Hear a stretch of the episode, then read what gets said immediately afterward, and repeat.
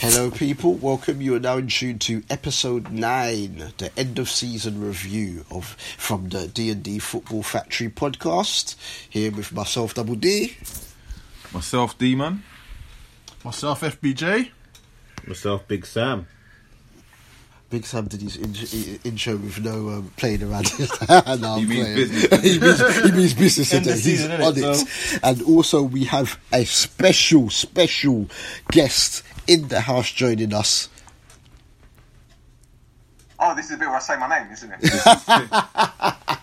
Yes, it's, it's Stel, also known as Uncle Stel, but the good uncle, not the one that touches you. oh, he's straight. God damn! he's exploiting the fact he's making his debut on the podcast, which is parental advisory, and, and, and, and, and not, and not the morning radio show. So this language is completely acceptable. it's, it's Uncle Stel from Shoot the Defence, who's been a great. Um, Help to us as a podcast, finally making an appearance. He'll be on the um, Footy on Top show real soon as well. But how, how are you, Uncle? you good? Yeah, I'm alright. I don't think I'm going to be invited on your show given the, the intro to this one. But, uh, It's been short and sweet. a bit, a bit like um, Liverpool's uh, tenure at the top of the table on the last day. Yeah, yeah, short and sweet. Yeah, so. I feel like Ole Gunnar Solskjaer's driving. he slipped one in already. Ouch. Ouch. Right. So remember, um, gu- guys, listen, this is anything you want to discuss um, that. Um, with us that we've mentioned on the podcast, please use the hashtag DDFootyPod. And remember, you can catch us in our weekly slot on the Saturday morning on On Top FM 95.5 FM in London and Greater London from 10 a.m. to midday with the Footy on Top show.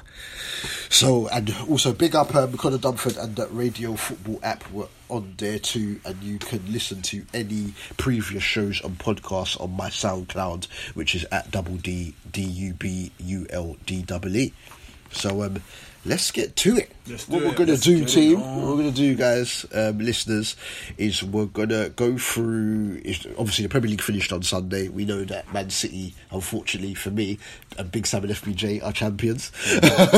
um, we're gonna go through the Premier League table from top to bottom, and we're gonna give who we think individually, who we think are the best players, who's been the best player from each Premier League team, and give the managers a grade out of ten.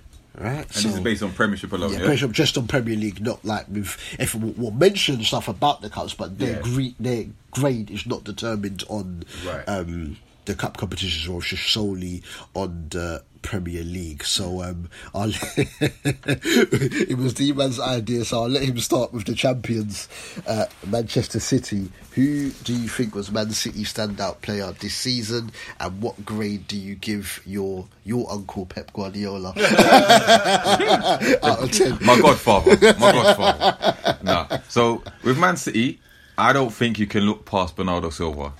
For me, he's been the standout player of the season. Arguably the standout player of the season, uh, if it isn't the Pep. But um, I think, like I said, from the from the champion, the, from the Charity Shield, I said it will be him. He's the first name on the team sheet, and plus ten others. So, and he's been consistent throughout the season. He's popped up with important goals, important performances, and I think Kompany came up with a uh, a quote the other day about him being the future captain of Man City. He said he's half clown, half captain, half leader. yeah, you can see he's good in, in Right. just from like from the videos and what. And once he becomes more leader than clown, it'll be the next captain of Man City. But I think he's had an amazing season. I think it took a while to adapt to Man City when he first came. yeah, so Pep kind of eased him in, Eased him in. substitute appearances Yeah, and whatnot. but Yeah. this season he has been that guy for me, and I think he's their standout player. Um, in terms of the ratings for Pep, if we're talking Premiership, Yeah. You have to give him a, you have to give him a a nine and a half at least, yeah, because he's coming off the back of a Centurion season. Yeah. So we call it second seasonitis. So it's all of, the hardest thing is to retain your, your title, and Liverpool pushed them all the way. Yeah. yeah, and to come back from from 100 points season to 98. The only downside is you lost arms to Crystal Palace, bruv. Yeah, and you lost this this year to Newcastle. So you can't. It's not a perfect season, but they equal the same amount of wins as last season. Scored a, shed- a shed load of goals. To me, this is a better season than last season, so I'd have to give him at least a 9.5. At least a 9.5. I must say, before the season started, they played the Charity Shield game, and you did say now Bernardo has settled. It's going to be him and ten others. Yeah. He's going to be one of the first names on the sheet, and it's not just his skill level; he's passing, he's tenacious in there, gets his foot stuck in, and can play multiple positions. And unfortunately for Leroy Sané, that means why he's been seeing Why? the bench so much this season. We've combined Bernardo Silva and Sterling as well. But um, Uncle Stelios, um, who? What is your grade for Pep Guardiola? Out of ten, and who has been your um, who do you think has been Man City standout player this season? I'm I'm going to give Guardiola a ten. Ten, yeah. And, yeah, the reason why I give him a 10 is not just because of what D-Man said in terms of retaining the title and, and the points and all that. You got to bear in mind is, and I said this on Talksport, which I think you were on it as well. Um, Guardiola came to, to England with uh, an idea. He had his own philosophy and he, he looked at the squad and he was like, right, I'm going to play with what I've got at the moment, but I know which players I want to get rid of. And he did that. And in his second season, he won the league at a canter. He won it in, when was it, April? you know, it was, it was ridiculous. But the thing is, this season, he's never really had a challenge in the Premier League, has he? And it come Liverpool winning practically most of the, most of their games. Yeah. At top of the league in December, people were saying, "Oh, that you know, Liverpool going to win it." You know, teams that have been at the top of the league uh, in December always go on to win it. All this boo ha ha, whatever. Yeah. And they're chasing and they're chasing, and they lost the games against Palace, they lost against Newcastle, and still chasing, but they kept going. They kept going, and they didn't burn out. He got injuries with De Bruyne getting injured. Um, you know, a bit of uncertainty with some players. Are they going to be there next season? They got Fernandinho getting injured, which is a massive loss. But he, he made tactical changes and he made big decisions. And they were getting the rubber of green. Don't get me wrong. The game against Liverpool, where was it, twenty-seven millimeters or something along the lines? But- 11 millimeters. sorry, it was 11. Sorry, it was, the Burnley game. It was, mate, where he got the corridor, but yeah, 11 millimeters. And but at the end of the day, man, like he he fought tooth and nail, and I've never seen him. You know, with Barcelona, okay, fair enough, they had the challenge of Real Madrid, but they were winning it every season.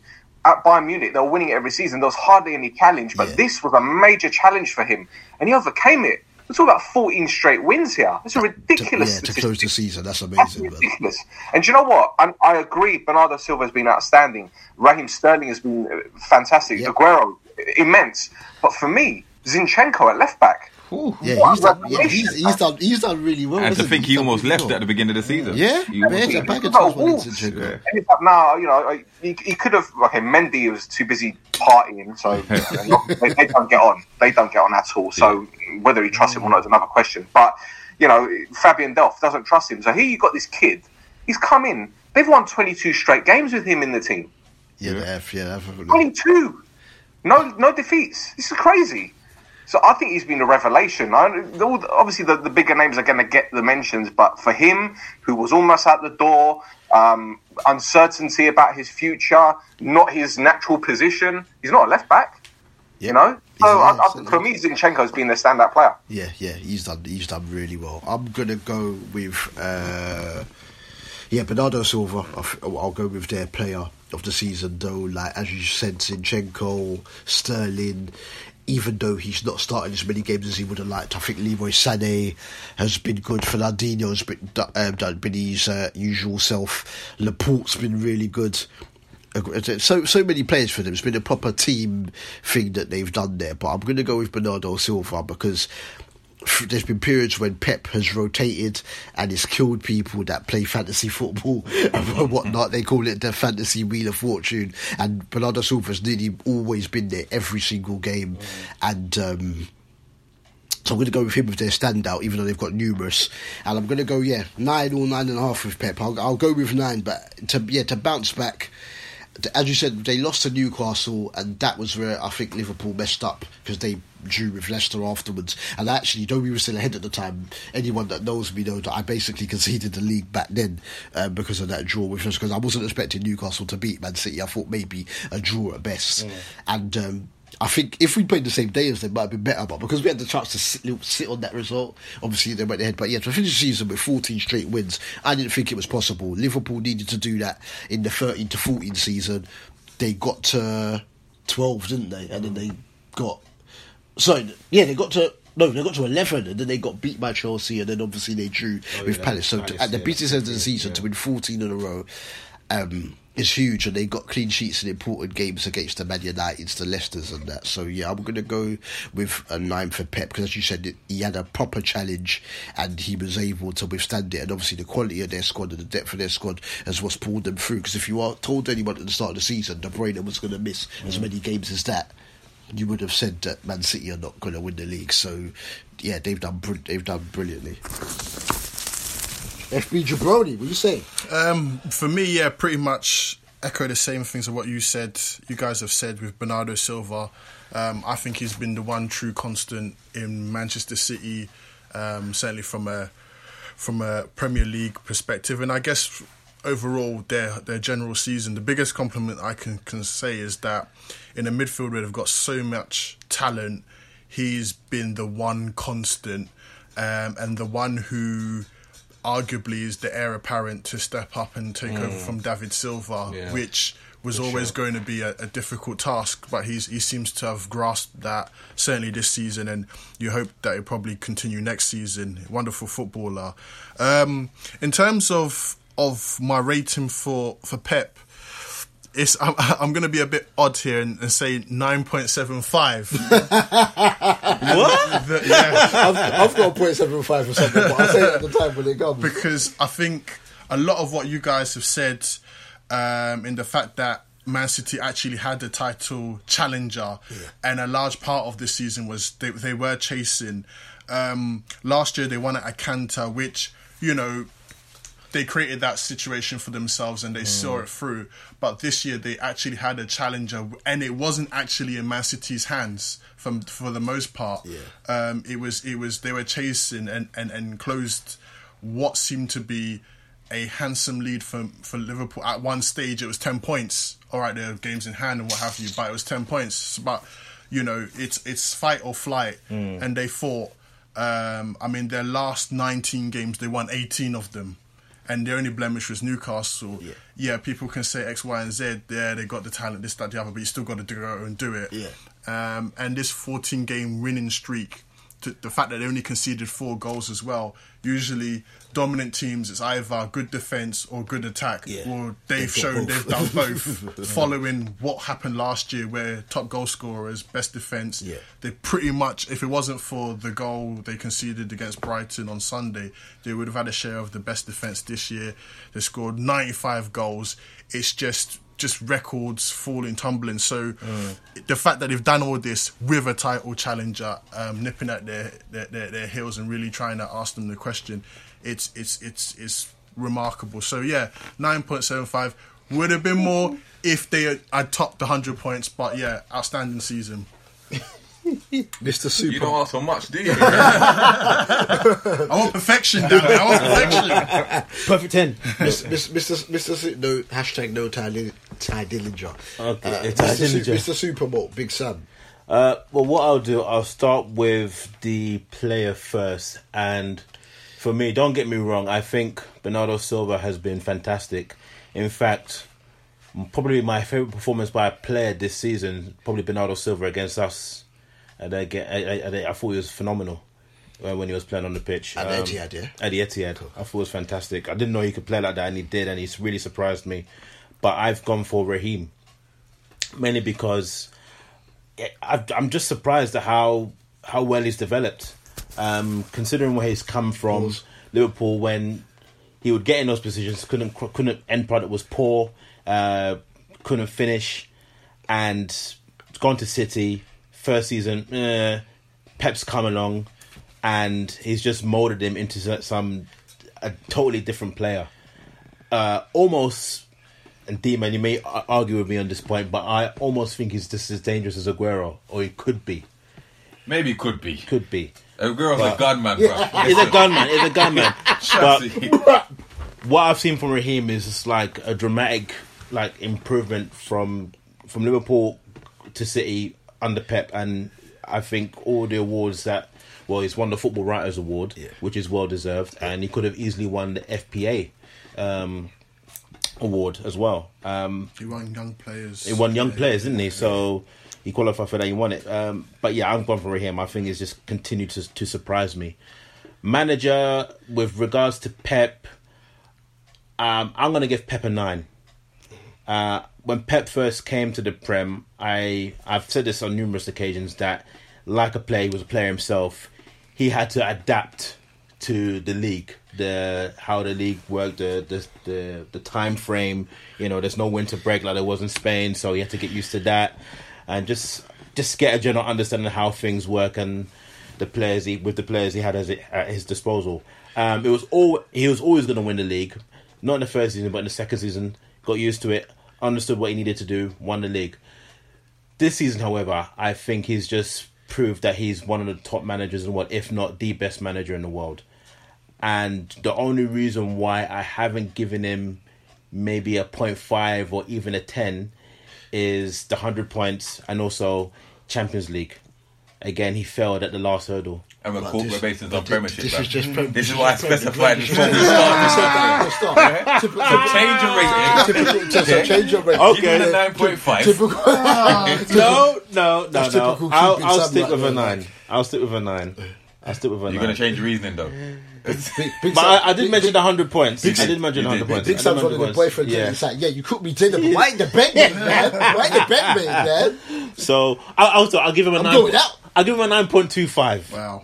Okay, All right. we're getting there. Yeah. Yes. Now what? Now, still, what do you think? Before we move on to the runners-up, Liverpool, what do you think was the standout? Like, what was the key result this season for from Man City?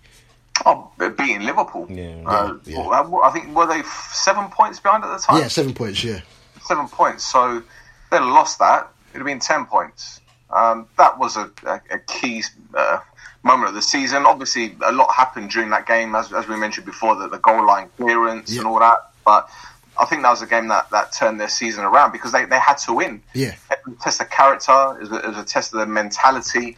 a- a- And a test for Guardiola because let's be honest, his record against Klopp wasn't great. His record it? against Klopp uh, at Bayern wasn't great. His, his record at Klopp, against Klopp at Liverpool against Liverpool wasn't great. So this was a big result. And don't forget, there was that Mahrez penalty miss earlier on in the season. That Anfield, yeah. So, oh, yeah, so yeah, I th- that that game at the Etihad was definitely definitely was a was a catalyst for for City's season. Yeah. Do, do we all agree that that was the key? Yes, That was the key result. That, I think that was the key result, and to me, John Stones s- won them the Premier League. Yeah? John Stones with that clearance won them the Premier League. When you- when when that, when something like that happens, you That's know you you know it, you, know you can look to that. But also the fact that Leroy Sane scored the winner, yeah, Yeah. At, at the Etihad because. He had Van Dijk on toast at Anfield and should have been rewarded with a 1 0 victory. So for him to settle it, I think that was karma. And for, for, Raheem to get the assist as well. Yeah? How the Liverpool fans boo him as well. That's karma. Yeah? That, that, like Phil said, that game had so much in it. Yeah?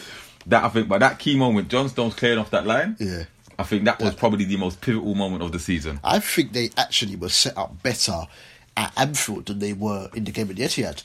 I thought. Well, yeah, they had to Liverpool- win, they had to win that game at, at, at yeah, at Anfield. the- so yeah, they're going to be a bit more expansive, obviously, um, in the game at the Etihad. But I just thought Liverpool, like, because in the first place, obviously, Stones clearing it off the line. But in the first place, Mane, if you're a gunman, you're through a goal. Like Ederson, you got to put the ball in the goal. yeah, yeah, yeah, yeah. You, you get what I'm saying? You should have put it in the first. If game, I think Liverpool at least get a draw. Oh, and- and- and Kompany not getting unbeaten. sent off. Oh yeah, of course. Yeah, I was Yeah, going to mention yeah. that. Kompany should have been sent off here for the challenge on Salah. And then what, what did he call? Did he call him a pussy when he was on the yeah, floor? yeah. I was thinking the sheik. You've taken him out. To be fair, he's got a point. He's got a point. Salah's a known diver anyway.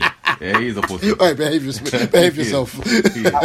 That that game reminded me. Sorry, D man. That game reminded me of um, United beating I knew he was going to say that. I knew he was going to say that.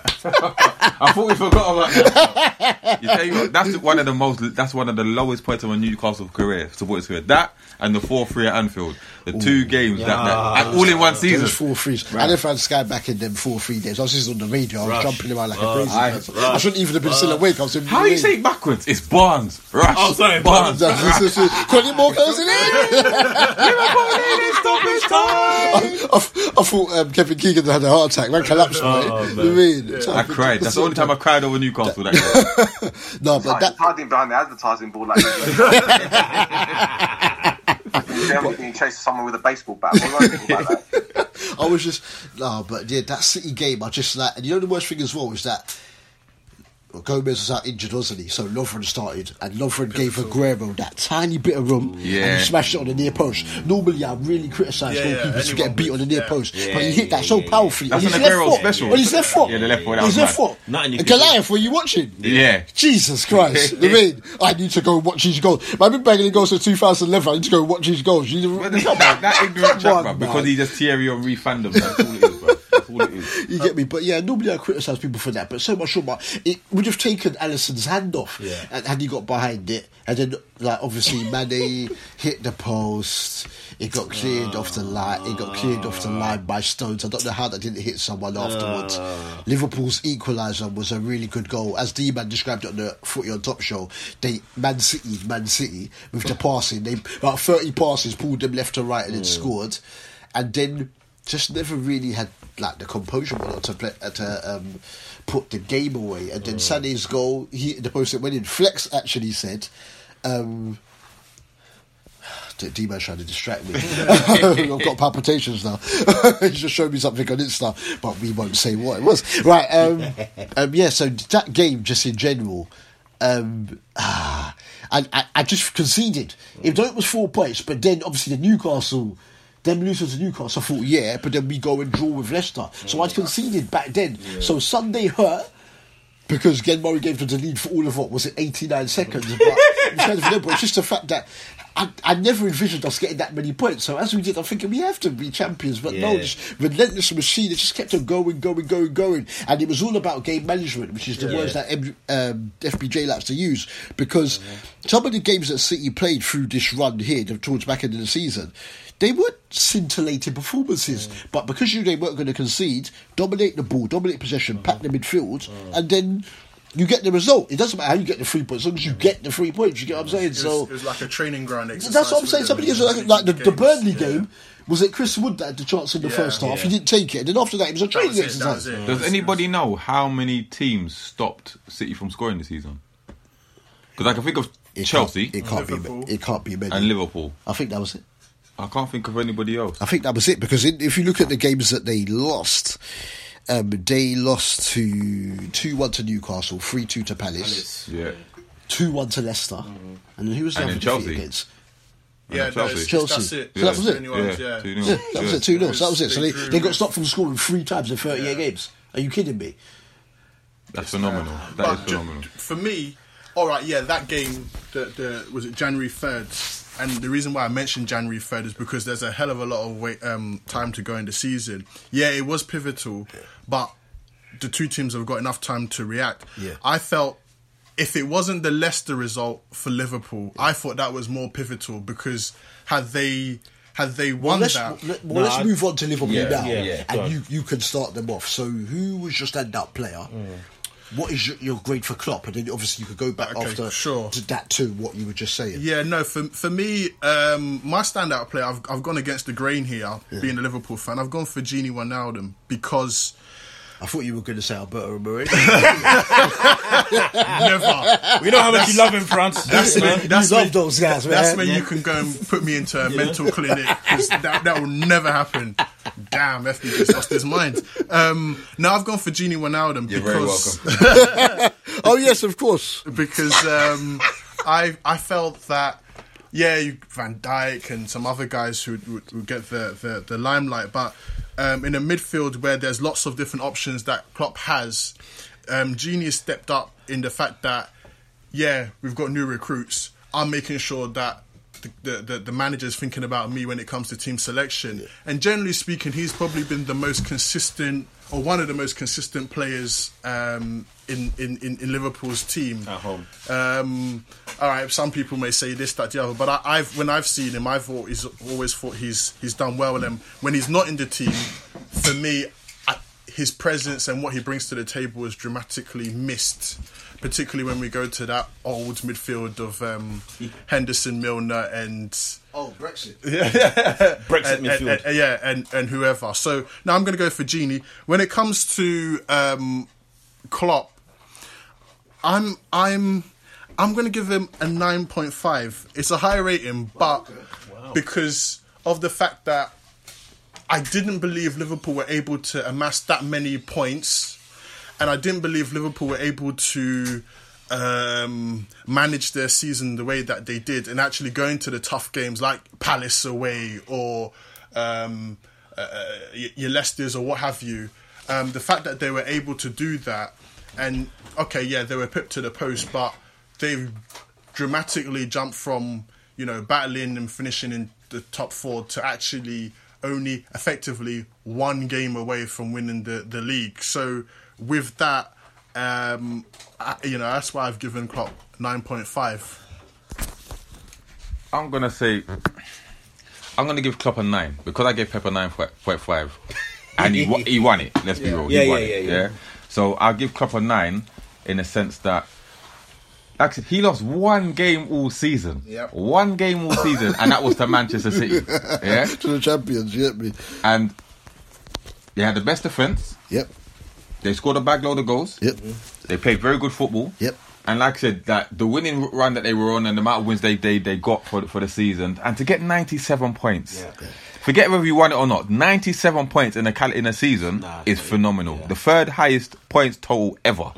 Yeah, he deserves a lot of praise for that. And and what he the way he's used the squad as well. You've had like Sturridge. He got Sturridge fit. For that alone, for that alone, he deserves the plaudits. Yeah, Shaqiri came into the bit, did Yeah. his thing. Fourth Um, top scorer, Shaqiri. yeah, everybody everybody played their part. Like he made Lovren look like a half decent defender. Whoa, whoa, Yeah. whoa, let's, let's, So- now, come on. but my my only worry is is this the the pinnacle for for Klopp in terms of his league performances? Like because City will get stronger. I still expect Liverpool to challenge, but to get this close again, I don't know. I honestly don't know. We'll have to see what, what they do in the summer. But in terms of the, the, the most important, the best player for them, I was stuck between Van Dijk and Mane mm. because for Mane, listen, everyone Van Dijk, we know what he's done and what he's brought to the defense and the fact that he got Player of the Season and stuff. But Mane, when it, when it had to be, you had to stand up and be counted. He was the one, the stand-up player for me. He, he he delivered with the goals, the important goals, Yeah. the quality of the goals as well Yeah. and the fact that he is joint top scorer again in a team where Salah is coming off a 30 goal season. Yeah. And you know, you've got all these other gunmen on, on the league. Yeah. He stepped up and, and it's not like he was always top scorer. He came in like at one point he was miles behind. Yeah, miles behind. And he just went on some insane run of goals against big teams as well. Yeah. Where Salah Salah and Aubameyang flat trap bullies for me this season. Mm-hmm.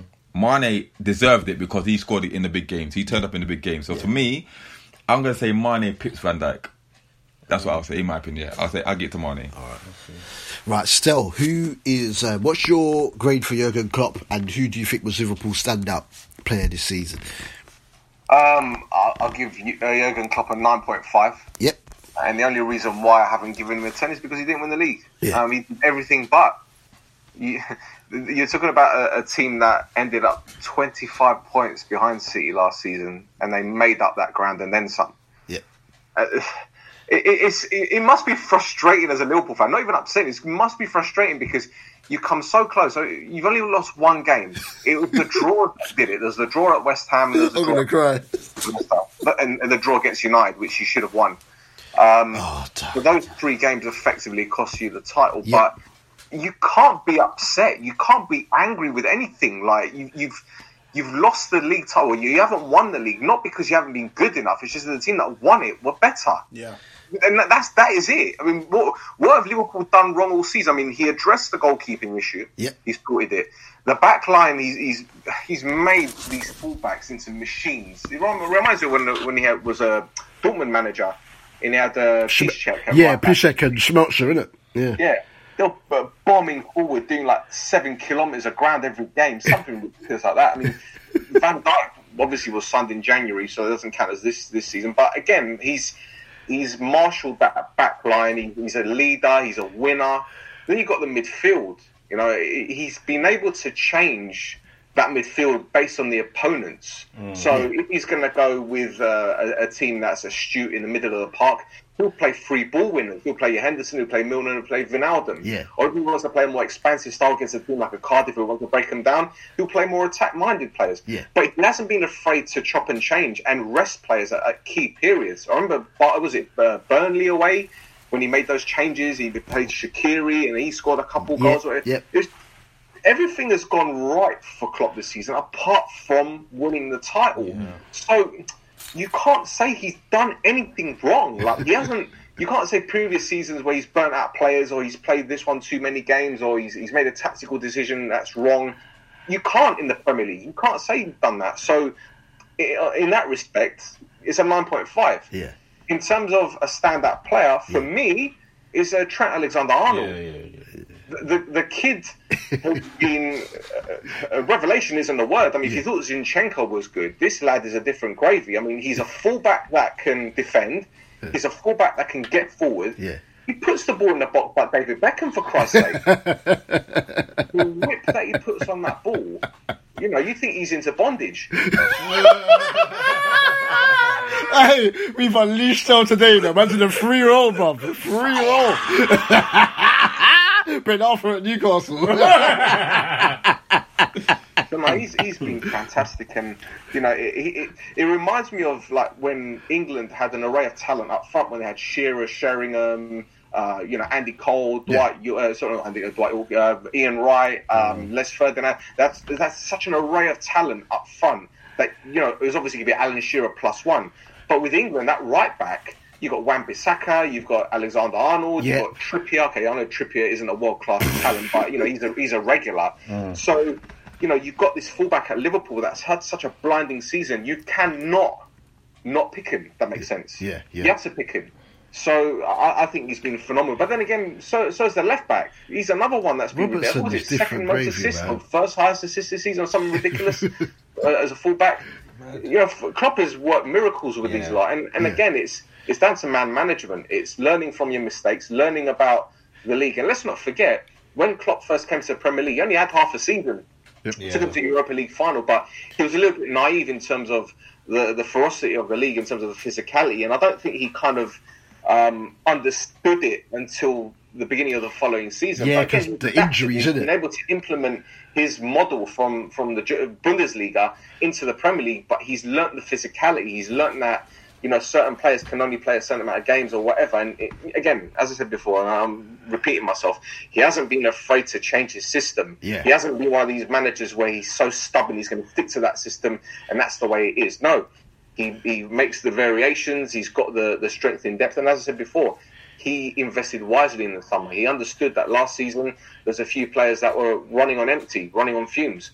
But he brought in your your Shaqiris. He brought in uh, what's that? That mid. He brought in a Naby Keita. Yeah. Who again back into this season, had it not been for that groin injury, he probably would have played the, in in in the Champions League game against Barcelona. oh, yeah, yeah, leg. So, definitely, definitely, yeah. again, um, as a United fan, it pains me to, to say this, but Liverpool have been streets ahead of most teams in the league, all but one, really. Yeah, yeah, yeah, yeah. I'm gonna go with uh, my player. Uh, it's a tough one. It's a coin toss between Van Dijk and Mane. Really, for Mane to be joint uh, with the Golden Boot uh, with 22 goals, and he's the only one out of the three of them that didn't score any penalties, is important. Salah started off the season getting a lot of the opening goals for Liverpool Yeah. games. When Salah went cold, Mane took over, went on a run, kept Liverpool in it because the run that Salah was on trying so hard to get his 50th league goal for Liverpool, and it wasn't coming. If Mane wasn't scoring, this title would have been done weeks ago. Yeah. You get what I'm saying? So, um, Mane's run. So, but saying that as well, Van Dijk is just so important to this team because. Yes, he won the PFA Player of the Year, but it's just the fact that if you take him, what Liverpool had the best events in the league this season by mm. one goal from Man City. Alisson was great, also got one more clean sheet to Ederson. But if you take Van Dijk out of that Liverpool defence for consistent games, Liverpool will be leaking goals, man, leaking goals. But a shout out as well for Joel Matip because in the last two to two and a half months, he's actually individually been a better performer than Van Dijk has. Mm. Joel um, um, winning balls. He carries the ball out of defence like he's trying to channel like his old school PK or some Lothar. Matthäus or, or or the mean or Mateus Samuel or something like that. He's been really good. So yeah, again, and obviously the fullback Trent Robertson. There's new, a lot of players that have done really well for Liverpool. Wijnaldum up until January was the best midfielder in the league, and then he cooled off. But he was doing really well, playing different roles as a six, as an eight, etc.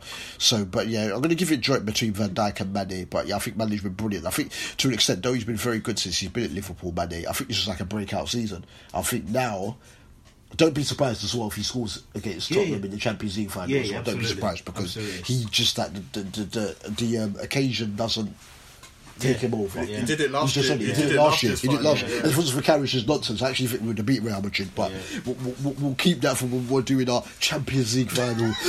Please, anyway, don't get me started now. So yeah, so joint between them. Klopp, I gave Pep a nine, so I'm going to give Klopp an eight point five.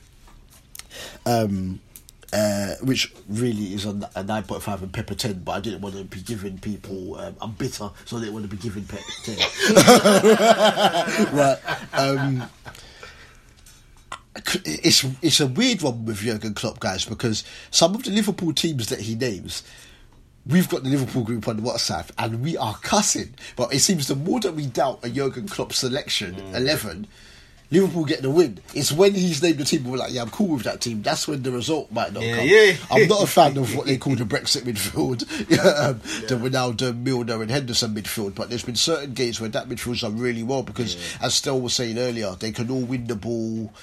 They're decent passers, etc. And it's not the nicest to watch when Milner's on the ball, but Milner's actually very effective of kind of turning away from defenders and hitting the ball into decent areas, whether it be to the a man out wide or he'll clip across it or whatnot. So Klopp's done well um, in that sense with um, the selections and the changing of the team.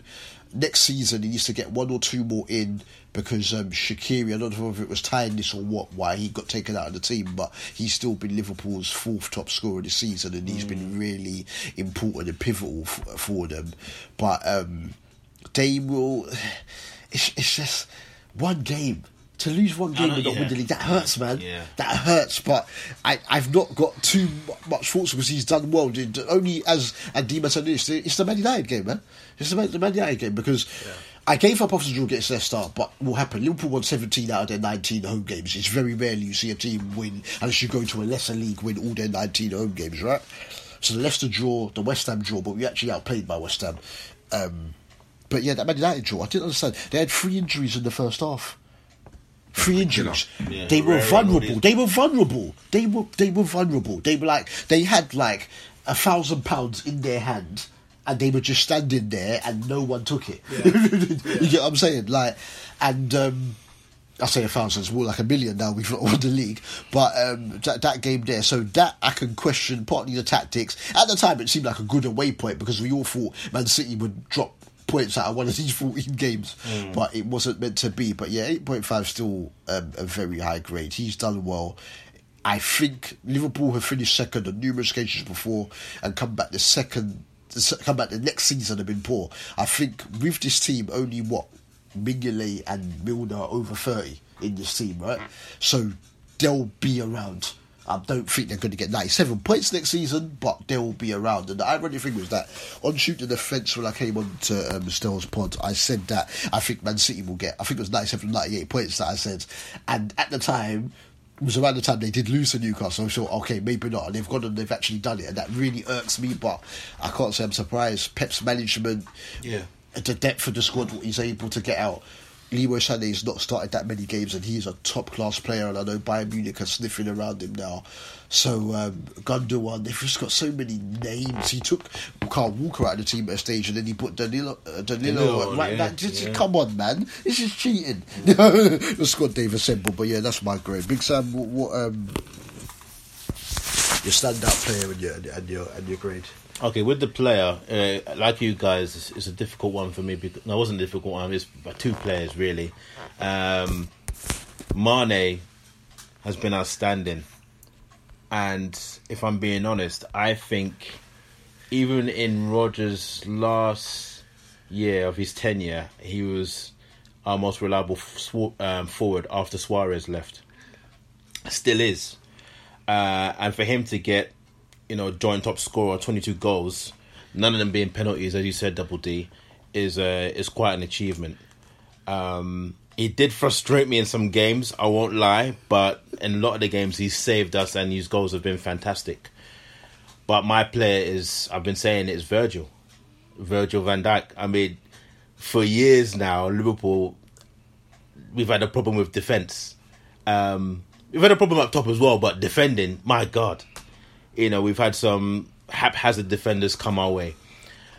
And I think from the following season, even though we got Virgil come in for half the season, already in the first game that he played, I always say this, the Everton game, I could see it then that this guy was going to be great for us. Now he's had a full, this is his first full season. I think if if he's out the team, God knows what happens. You know, don't get me wrong. I think we'll still do a job. I think we still have capable defenders. Uh, Matip is more than cap- has been great. A great his, his deputised for Gomez wonderfully. Lovren, however, I, don't care if he went to the World Cup final. The jury's still out on me. For me, um, he's no way in any shape or form comfortable. He doesn't look comfortable in that position. Um, he's been there for years. I, I, I'm sorry, no. Ju- ju- jury's made its mind up for me. but no, uh, just just awful. Uh, but Virgil, Virgil just exudes leadership, man. You know, and even what was the the, the game when we um the Newcastle game, for example, where you could question the foul against Fabinho, whatever. We got the free kick anyway, but Virgil says, "No, no, no, no, no. I don't want Trent to take it. yeah. Let Xherdan Shaqiri trigger, take it." Yeah. Yeah. And I thought, what? Cheats. and to see that just shows that this guy is the real deal, man. You know, Newcastle worked us. I'm not I'll doing tell you, it- it was a us. Tight game, What Liverpool this you know. season, I believe we would win the game, um, and we did. But Virgil was, you know, I mean, if if it's not that game, it's others other games that he's he's um, he's played in, and it's just, you know, uh, yeah, Jordan Henderson's the captain. Yeah, great, but uh, in terms of like.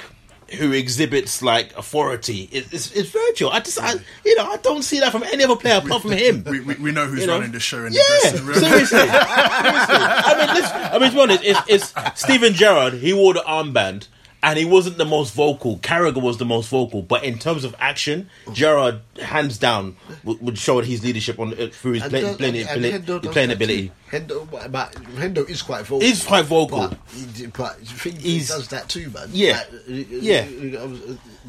Uh. So, uh, player, yeah, Virgil, Virgil Van Dijk. Manager uh, with with Klopp. Um, I'm gonna give him a nine point seven five. What did you give Pep? Nine point two five. Behave, bro. I think nah, Only you would give the runner-up more than the that's typical. Sammy. I'm just waiting for I'll tell you what. I'm just Still, waiting. do you see what we have to deal with? The look I'll on tell the you what. disgust, disgust on I'm- your I'm face. just- D, Gan man. every week. Don't worry. I'm just waiting for um, us to get to Arsenal for him to give Granit Xhaka. you know what I'm saying. I mean, Yeah, but how can you give the man that didn't win the league more? than Yeah, the man that because won the league? with with Pep, it was expected for him to win the league, and he did that. But Klopp, it, this is by far his best managerial uh, t- uh, tenure at Liverpool thus far. In terms of how he's managed the team, in terms of the players that he's brought in, in terms of the game management, um, like you said, the buddy. There are times when the team's been named. I'm thinking, what the hell is this? Why has he put my man here? And then they've they've, they've performed. You know, uh, when he's put on. It's be hot. I thought I- it why, why, why do you think I took my jacket off before, I- before we even Everything started? prepared with, with fan. You brought a fan. I, brought- brought and like, slippers as and like Uncle Stel said, he's done everything right apart from get the big prize. So that's just unfortunate. But that's a big- and that's, That's a- why that's he gets. a- be- that's why he gets more than Pep. Li- listen, uh, yes, that's why he gets more That's than a Pep. big prize, isn't it? That's a big good. prize, isn't it? I mean, it, it- obviously, Champions we can't involve Champions because it's about Prem. But you know, I've just seen Klopp finally kind of come into. I, I, I'm I'm hoping he hasn't peaked here, and he's this is this is like because it is going to be difficult for us to reach that. That summit again, even surpass it, it's going to be difficult. Man, City- Man City going to get stronger. Other teams going to get stronger, but for us to come this far, it's just one point. It's just one point, and I'm gutted, but I'm also very happy with the um, immense progress that we've made as a club. The players that have come in, and the fact that this guy's still our manager. I know that Joey Barton called him a glorified cheerleader. I don't give a damn. He, he, he's our manager, so I'm happy that um, of this season. I'm happy with how he's managed the season, apart from getting the big prize. But I'm going to give him nine point seven five. right. Ju- Just before we move on, because I know we spoke about pivotal moments in the season, and that, um, for for me, yeah, the the Man City one. The only reason why Man City Liverpool, the only reason why I wouldn't say that is the case because it was still so much of the season to go. I'm I'm like um, you, uh, Dubs, in the fact that I actually think it was the the Man United game. Um, the sheer fact that okay, Leicester they didn't get it, but it was still in Liverpool's hands, and you could see them them wilting. What Man City have done is that never before have you seen a team that has placed great emphasis on winning games. So going to your tough rivals where oh we can nick a point and we're happy with it. Those those days are gone now Yeah, because yeah. Man City have that. set a standard Yeah. that so Liverpool's opportunity was there in the fact that at that time Man United were playing all right Mm-hmm. before their dip, but after half an hour they've made three substitutions. They're dead on their feet. I don't even really remember Liverpool actually having a shot on target until the second half. It was so timid, um, and if if it wasn't for that, and it's so late in the season as well. Um, I think Liv- th- th- you know it, the, the story would have been different between Man City and, and, and Liverpool because effectively Liverpool just drew one too many games Yeah. when they were weren't in form. Um, yeah, but that was a, that was That's for me. crazy when you say about a team that won 30 games. That's crazy, isn't it? Yeah, When you just- that they drew too many Ju- ju- games. that's it. That's it. Why, Because but why would you ignore the West Ham game after the Leicester game? Because Just to that's- stop that. that, Because know. West Ham yeah, West Ham did- outplayed us, Yeah, and even our goal was offside. So don't, you're going to get games like that because you've got to be better in your opposition for 38 mm, games in the mm, season. Mm. But Man United were there for the taking, Yeah. and they almost won it at the end. As FBJ said, the shot on target we had was timid. The best chance we had was the one Van Dijk Yeah. when we knocked it just wide. Otherwise, Liverpool didn't do anything. They were just like Mm, passing it. It was like, I mean, like, oh, we're- we're cool to get out of here. It was a point. At the time, it seemed like a good point. But then now you look back and you think that that those two extra points, Liverpool win the league if they don't if they win that match. They win the league. Yeah, yeah, yeah, yeah, They the yeah, league. absolutely. Because then Man City Yeah. are approaching their games with a different That's type it. of It's the- pressure. it's- it's- Yeah. it's- you yeah. get mentally, It's the because then mentally, you and it's that so- even if you win, you might not still be top. You know what I'm saying? So that, that's that's the thing. Whereas Mm. Leicester against Liverpool, I felt that they deserved the point, even though Leicester in the consequent games they lost to Man U, they lost to Spurs, but they deserved a, a point against Liverpool. Mm. Yeah, yeah, Leicester West Ham, they, des- Yeah, they, yeah, they yeah. deserved more more against He us. messaged me. He was like, "Have man been paid to miss?" Against West Ham, um, West Ham actually deserved more from what they got in the in, in the game. Yeah. Against Man U, it was there for Liverpool, but they just But didn't grasp but it. With West Ham, you're telling me that it's, it's, it's not problems with, with regards to the final third, how and how we played and how we kind of finished our chances. Even though that goal that we had was offside, you know, we still had chances that we should have buried.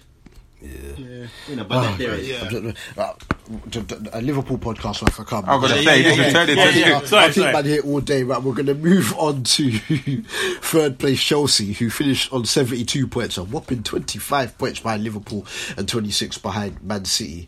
Um, Uncle Stel, who is your standout guy for Chelsea, and what is your grade on Maurizio Sarri's first season? Before you start, though, before you start, though, can we just say, does everyone agree that I think there's only one player for Chelsea? Yeah, yeah, absolutely. yeah, yeah, yeah, yeah, yeah. And his name is Kepa.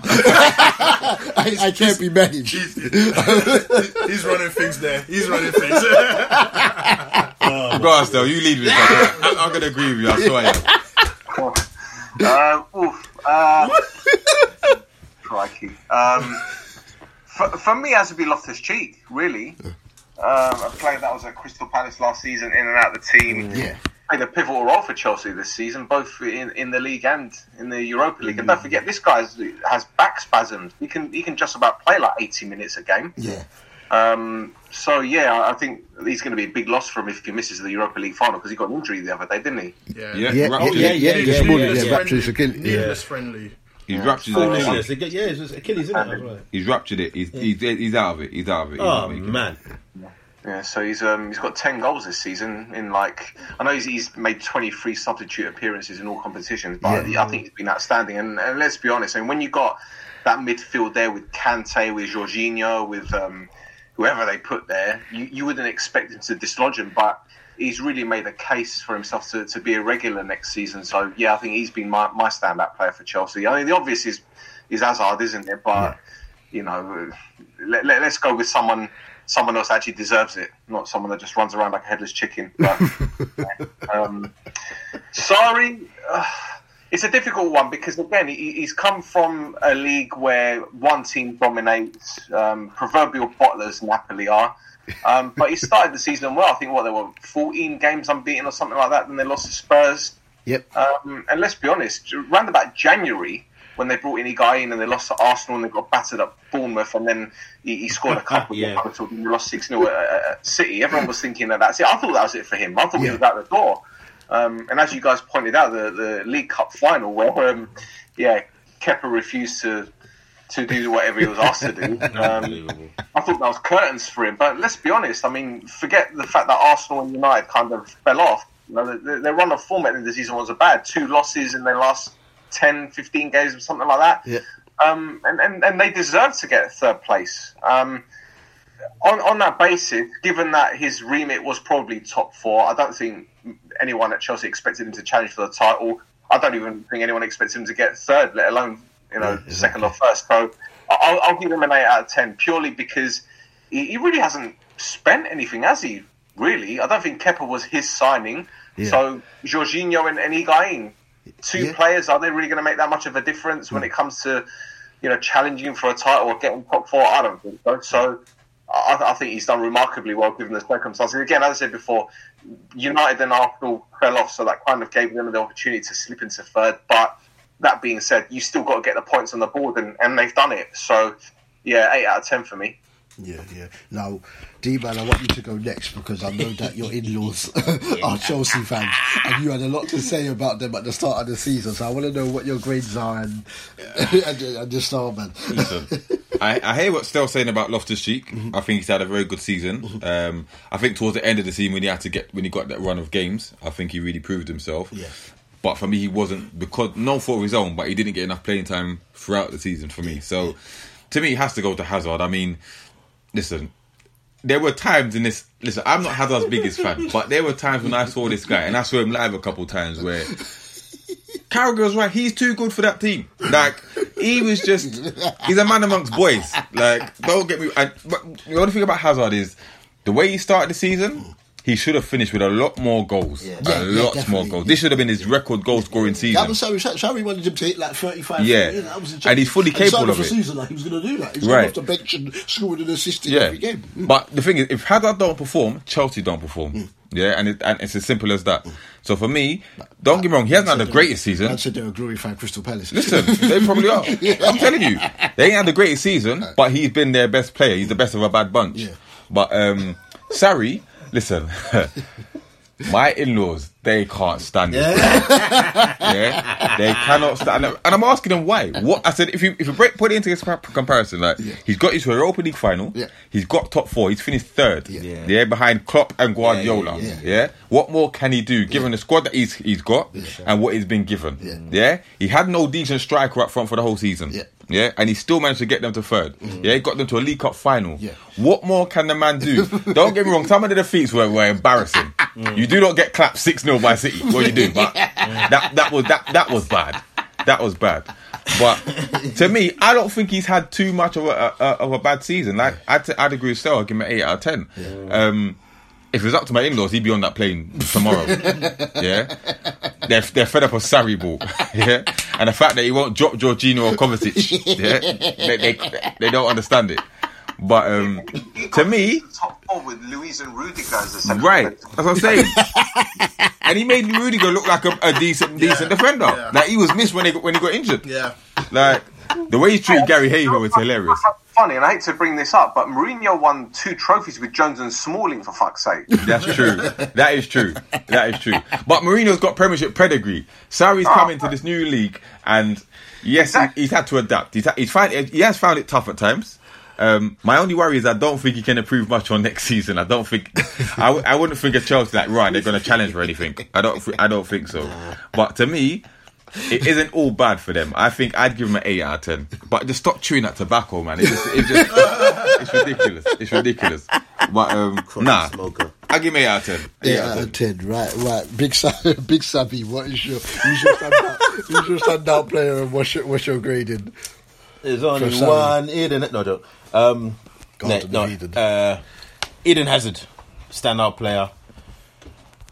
Uh, again, questions over his future, whether he'll stay. Well, he's, he's Nah, gone. he's He's gone. He's gone. He's gone. He's gone. He's gone. But without him, Chelsea would be in a, a, a lot worse a place than they are now. Definitely wouldn't have qualified for the Champions League. That's for sure.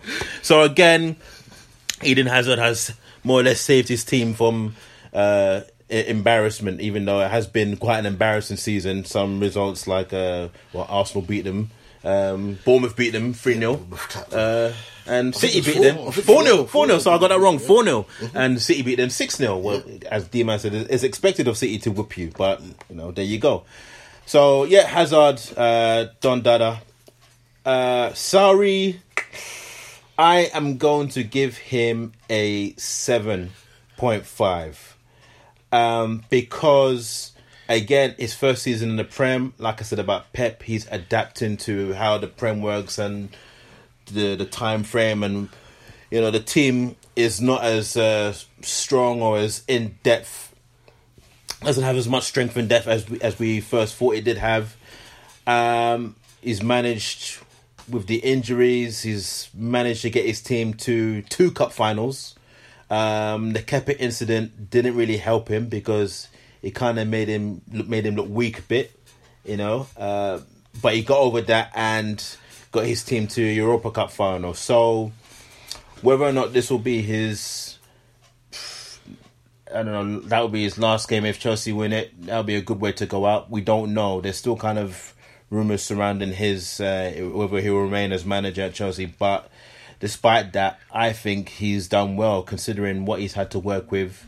Um, did well to bring Higuain in.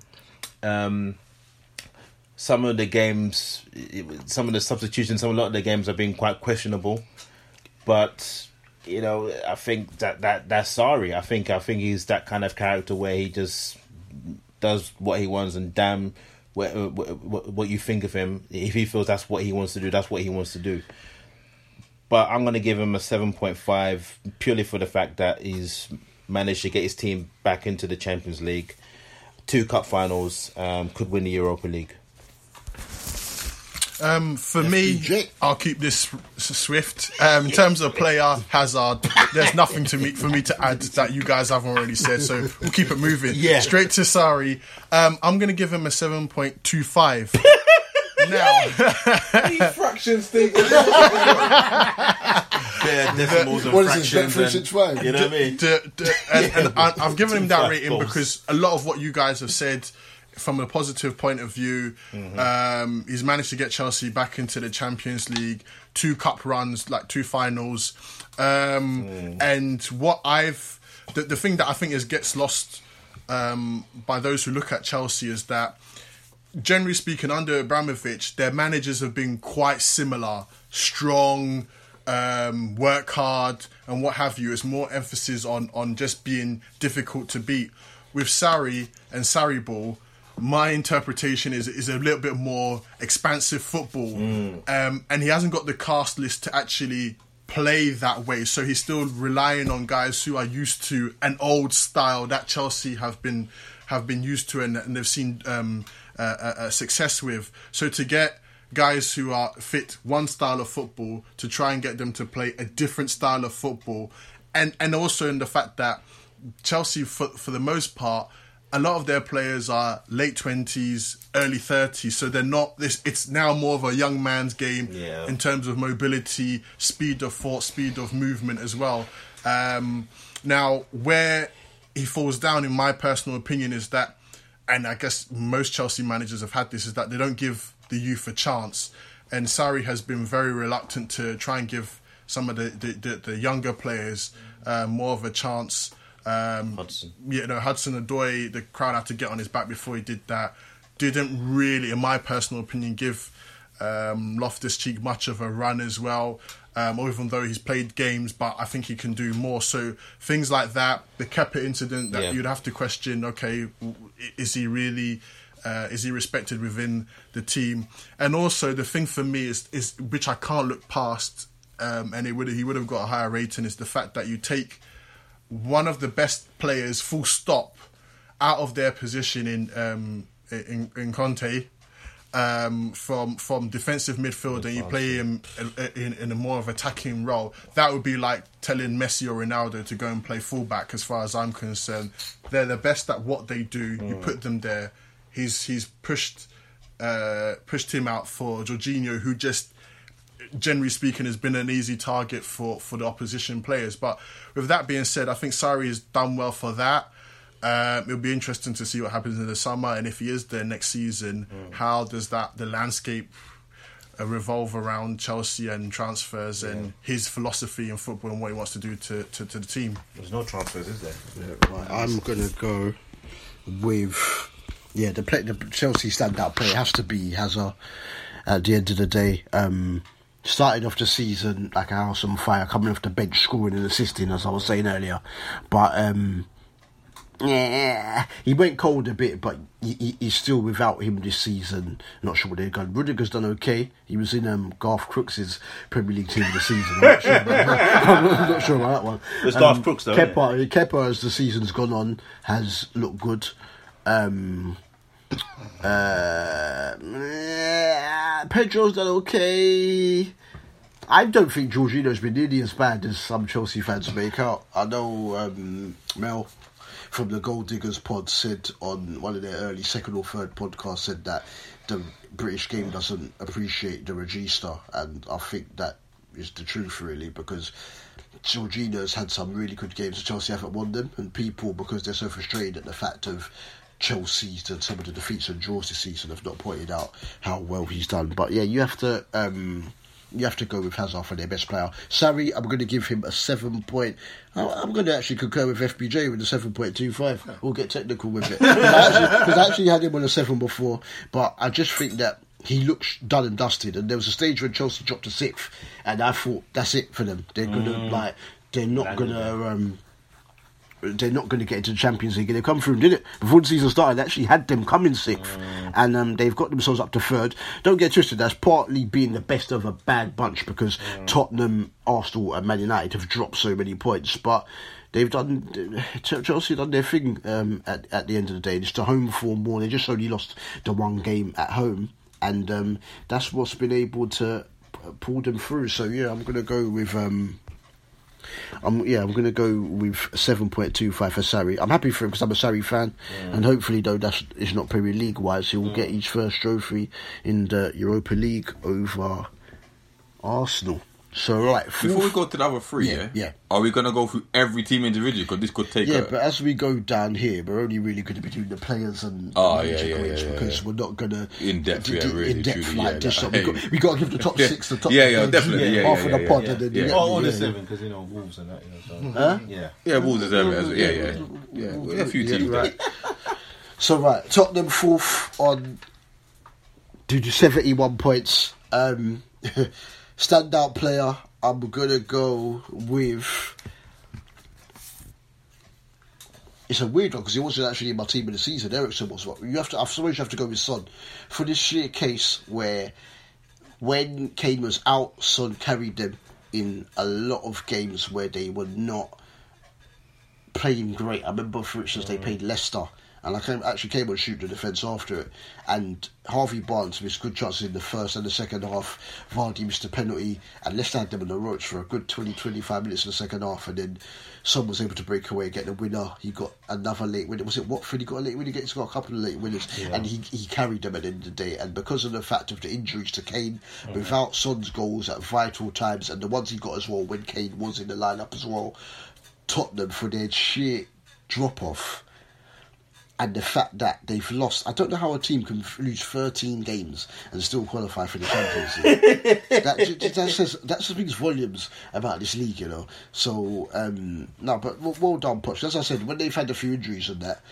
Harry Winks is a decent, tidy player, but you've got a couple of injuries to others, and you're starting or having to bring people like Oliver Skipp off the bench. We have to appreciate the job that Poch has got done and how organised these teams have been. What I will say though, the negative on him, and why I'm going to give him. Uh, Eh, this is why I had to give Sarri a seven point two five because he did better. I'm going to give Poch a seven, but is because defensively, while I viral, they've looked really shaky. Serge Aurier is rash. Um, Kieran Trippier has been exposed that you're great going forward, but you can't defend. Um, and he's not popped in any free kicks for Tottenham like he did for England. So obviously he's been under the hammer. Ben Davies has been okay at left back. Danny Rose has done well, but had injuries. So realistically, um, so yeah, I'm going to go for seven for Tottenham. I do think they should have finished on more points. I think they should have got at least six more points um, this season. But they've done well. They've got fourth. They've held off um, some of the other teams. Um, they, they changed stadium, obviously. They had a couple problems at Wembley. There was five games at Wembley, no draws away from home. They only drew two games all season. But yeah, so I'm going to go for seven point watch. Son edges it for the player of season, though in terms of position wise, I actually included Eriksen in my team of the season. What are you saying, D? Right. So, um, listen, Tottenham. Most well, the player I'm going to give it to Son. Yeah. For the reasons that you gave. Um, although he, towards the end of the season he did tail off, and then when he's trying to punch up man like that, like, I don't know what you're thinking, bro. I really don't know what you're thinking. But he turned up in important games, and the absence of Kane was wasn't felt as much. Um, and we all said, I mean, a lot of us said they played better football when Kane wasn't there. Yeah. Um, however, Kane is needed in that team. He is needed in that team. But um, yes, Son had a, a decent season. Like you said, he, well, he went to he was off for the Asia, Asia, Asian games, a couple yeah. times, whatever it was. Um, but yeah, he was he was he was pretty consistent throughout throughout the season, and that run that he went on was phenomenal. Like he just couldn't stop scoring, and they were very good goals as well. Um, Poch now, I'm gonna give him a seven. Um, 'cause like I said, you cannot losing 13 games in a season. that's that's that's Newcastle territory, bro. Yeah, that's not that's not nothing to just to shout home about. You've lost 13 games, bro. lost and the games, fact that come March, whether it was, you, people were talking about you lot for the title. Oh. Yeah, stupidly. Yeah, but you took. They could win it. No, they That couldn't. That Burnley game yeah? changed everything, And man. to finish so many points off first place is ridiculous. Oh. Yeah, so for that you you can't get too much ratings. And the fact, I'm not getting this all this foolishness about he ain't spent no money. Da, da, da, da. I don't care. Yeah, no one didn't tell you to go work for this this slave owner. Yeah, end of the day, you know what you've got, yeah, and you've got a balanced squad. You've got a very good squad, yeah. So all this, he ain't bought none. He could be one of the managers that give him up, give him money, he can spend it stupidly and buy bare flops, yeah. So we don't know. I'm gonna give him a seven. I thought they were they, they should have finished third. Like at the beginning of the season, well, towards the, the middle of the season, I thought they were shooting for third, and for them to let third place go like that, you have to get a couple marks knocked off as well. So a solid season in the Prem. Nothing spectacular. I don't think they're any closer to winning this league. Yeah, but they can't complain. They're in Champions League again. He's got them in the Champions League again, managing this new stadium move as well. You got to give him some credit for that as well. So I'm going to give him a seven. Seven, right? Right. Uncle Stel, um, who's your standout uh, Tottenham player and what's your grade for Pochettino?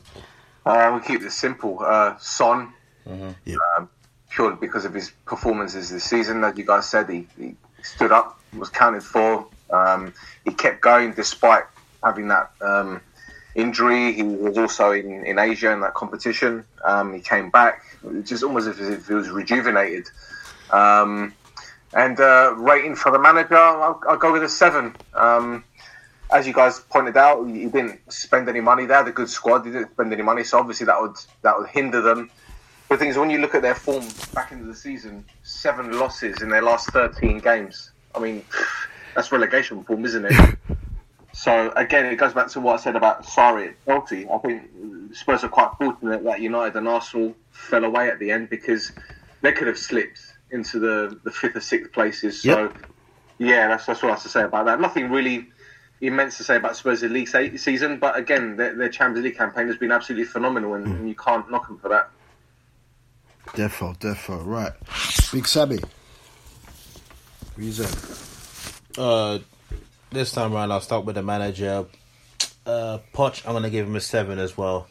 I think not buying anyone, um, like Stel said, has hindered them, but to still get in the top four, which the last couple of seasons now has been a bit more consistent than it was previous in previous years, um, is a, a bit of an achievement. They're still far away. See, they play in that high echelon, but they're not a high echelon team. If you know what I mean. Um, and like D Man was saying, they've still got they've got uh, some way to go to the kind of challenge for the league. Um, although they did challenge for about a week, and then um, they flopped. Unfortunately for them, uh, I think Poch is in this position where now he's, he's he's found his groove, and but I think they still need to invest in players. They, they you know don't get me wrong, they did well this season, but they need some. I, I still feel like with Kane when he was out, Don't get me wrong, Llorente did a, an admirable job, but it's, there's always that thing with Kane being out, you know, and then you have Son filling in. So I, I don't know. Um, uh, player uh, Son. Um, I was gonna go for Moura because I think he's been very good also. Um, but Son for me, going to the Asia Games and then coming back for that Leicester game and performing like he did is like he hadn't been away. You know, usually expect some sort of fatigue and some sort, of, but I, I didn't see it on him, and I think he's just been really consistent and really uh, hard working throughout the entire season. Um, so yeah, that's basically it. FB Jabroni. Yeah, for me, in terms of player, um, yeah, Son gets a mention because he's gone away for the Asia Games at the start of the season and the Asia Cup um, um, in January. Um, but I'm going to go for Sissoko because I think that he's now become, he's certainly a bit of a cult figure um, amongst the Spurs fans who, for many of them, was a bit of a bit of a joke. Didn't really know what he did. Just seemed like a ran around like a headless chicken. Now, I'm not saying that has dramatically changed, but he his his his energy and his drive is very much um, uh, required in the Spurs team this year f- for what he's done. And in some ways, even though it's probably come to the end of his time and his body just couldn't cope, um, he kind of ousted out um, Mousa Dembele. Um, so he's been a, a, an admirable replacement for him. And um, particularly in the game against Ajax, the first game anyway, even though he was injured, his presence just dramatically changed the the the the, the, the, the 90 minutes um, for, for Spurs and that. So I'm going to give it to him. In terms of Poch, I'm going to give him the same rating as um. Um, so that's 7.25. The reason why most of what you guys have said in terms of the circumstances, I know D Man said, well, that shouldn't really be taken into account. I hear that. But I do think when you've got stadium issues, when you've got a lack of money to, to, to, to spend, which is fair enough, and a limited squad in terms of depth, even though it's better than perhaps 12, 18 months ago, it's still quite an ask for them to. Um, it got to a stage where there were only what you know they were very close to Liverpool. Where I even I thought, "Mm, hold on, we, we we might have to start thinking about them as well, and then it fell away against Burnley. So that's great, but you know, losing 13 games is just horrific in anyone's language, whether you're at the top or at the bottom. That's just horrific. Um, and they had the same amount of draws as, as Man, Man City, but it's what showed is that the lack of consistency, um, which is required to actually su- sustain a, a, a formidable title challenge. So with that, you have to take marks off Poch with that. Um, but generally speaking, I think Poch has had a good season. I think Spurs have had a good season, and obviously it's paramount for them to be in the Champions League, both for the team development and obviously financially. Lads, can I just add something quickly about about Pochettino? Yeah, of course. Uh, he's what I like to call a tightrope manager, and by that I mean he teeters on the edge of greatness, but he also teeters on the edge of failure. Yeah, yeah. What we've got to realise is that, granted, forget this, the fact that okay, he had nothing to spend, uh, but he had a, a great squad there. But the thing is, how far can he take them? And it's the same adage that we said about Spurs for years, in the sense that how long are they going to go without winning anything before the players say, right, I'm done here? Yeah. Because what you got to realise is that you know we- we've been saying it for a while. oh, They have to win something for the players to say, right, this team is going somewhere. Now they're in the Champions League final. Now, if they win it, then what happens? Do these Spurs players say, right, I'm staying here for the long haul because we've won the Champions League? Great. Or do they say, well, we've reached as far as we can probably go. This might be a fluke like with Leicester. So shall we go elsewhere? Now, if they don't win it, then what happens with Pochettino? It's like, well, does he does he go elsewhere because his his stock has gone so high because he's taken this this rather I wouldn't say weak team, but in comparison to the big spenders, they are weak because obviously they haven't spent anything. So it, it's a difficult one because you can you can praise him for doing such a remarkable job getting them there, but then you can look at their league form and say, well, as I said before, seven seven losses in their last thirteen games, and when they lose, they lose convincingly. Yeah, it's not yeah, like a, yeah. a, a scraping one 0 defeat. When they've lost games, they, they've been picked apart. You know, West Ham at home, West Ham should have been two three up. Yeah, Man. City, the same when they when they lost away. It could have been Wolves, three. Wolves, slapped them 3 1 at Wembley, didn't they? There it is. You know, even at Southampton when they lost two one, like Southampton could have had three or four. So when Spurs lose, okay, apart from when they lost to us, but that was that was a fluke. I'm not going to count that as a win. I'm not count that as a win. That, that was a draw in my eyes. Um, but yeah, against Arsenal, they got panned. Uh, at Anfield, they could have lost by more. Um, same at Wembley against Liverpool. So again, it's fine margins with Pochettino. I, the, the jury is always going to be out with me when it comes to him because unless he wins trophies and on a consistent level, I, I, I can't take him serious. Yeah, I'd agree. I'd agree. Yeah, yeah, yeah, different, different. Right. Big Sammy, fifth place Arsenal. You start this off. They finished on 70 points. What is your grade for Unai Emery and who is your star player? Um, in fact, Bobby Austin, he's going to say Granit Xhaka, isn't he? No, I'm not going to say Granit Xhaka uh, this year, guys. Um, in fact, I said that two years ago, didn't I? Or something like that. I can't remember when I said that. Um, yeah, um, I'm going to start with the manager. I'm going to start with Unai. I'm going to give him a seven. Uh, again, like Sarri, first season in the Prem, uh, adapting to all of it, and most of the players that he has in his teams that, that in his team are, are inherited from the Wenger tenure. So, I think it was expect. Arsenal fans, if you were to ask them at the beginning of the season, would they have gotten fifth? A lot of them would have said yes um, and they were um, worried about this season because it's Unai's first season and he had to get used to the Prem and everything that comes with it. I also think that um, the Ramsey situation hasn't helped things.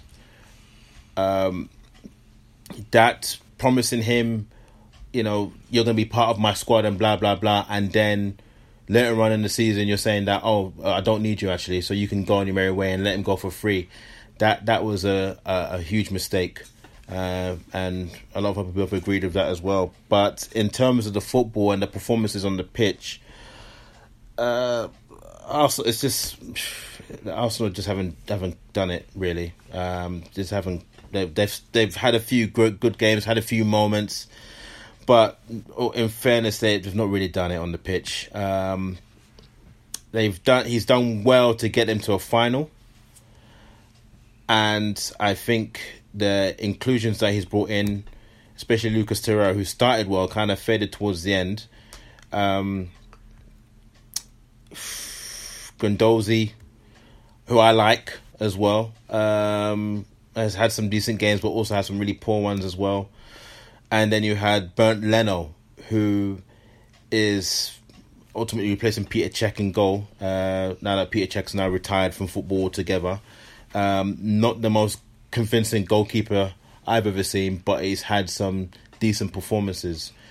Um, so it's all about next season for Unai Emery. But I'm gonna stick with the seven because of the final that he's gotten them to, and they have a great chance to win the Europa League. Um, This is their league grading Super Bowl, boy. I League always, grading. I always kind of flutter towards the European stuff, don't I? Um, I can't. I'll still give him a seven. I'll still give him a seven because it's his first season, and it, it they could have dropped a lot lower than they could have been where Man United are. I think fifth, considering the seasons that the other teams have had, they've just done marginally better than Arsenal. Uh, well, no, our top two have been f- by far streets ahead, you know, in another dimension. Um, but um, yeah, seven for Unai Emery. FBJ. Oh, my player. Sorry. Oh, sorry, yeah. I'm sorry. Sorry. Um, my player. I'm gonna go for um, Aubameyang, um, joint top goal scorer. Uh, this is his best season so far in the shirt. Um, granted, his first season he did do well in getting, I think, double figures, but I, I think he's this season he's he's shown that he's more of a purebred goal scorer that we've seen in in his Dortmund days. So yeah, Aubameyang. FBJ. Um, for me, so in terms of player, I'm going to go with Aubameyang. I'm a big fan of of him.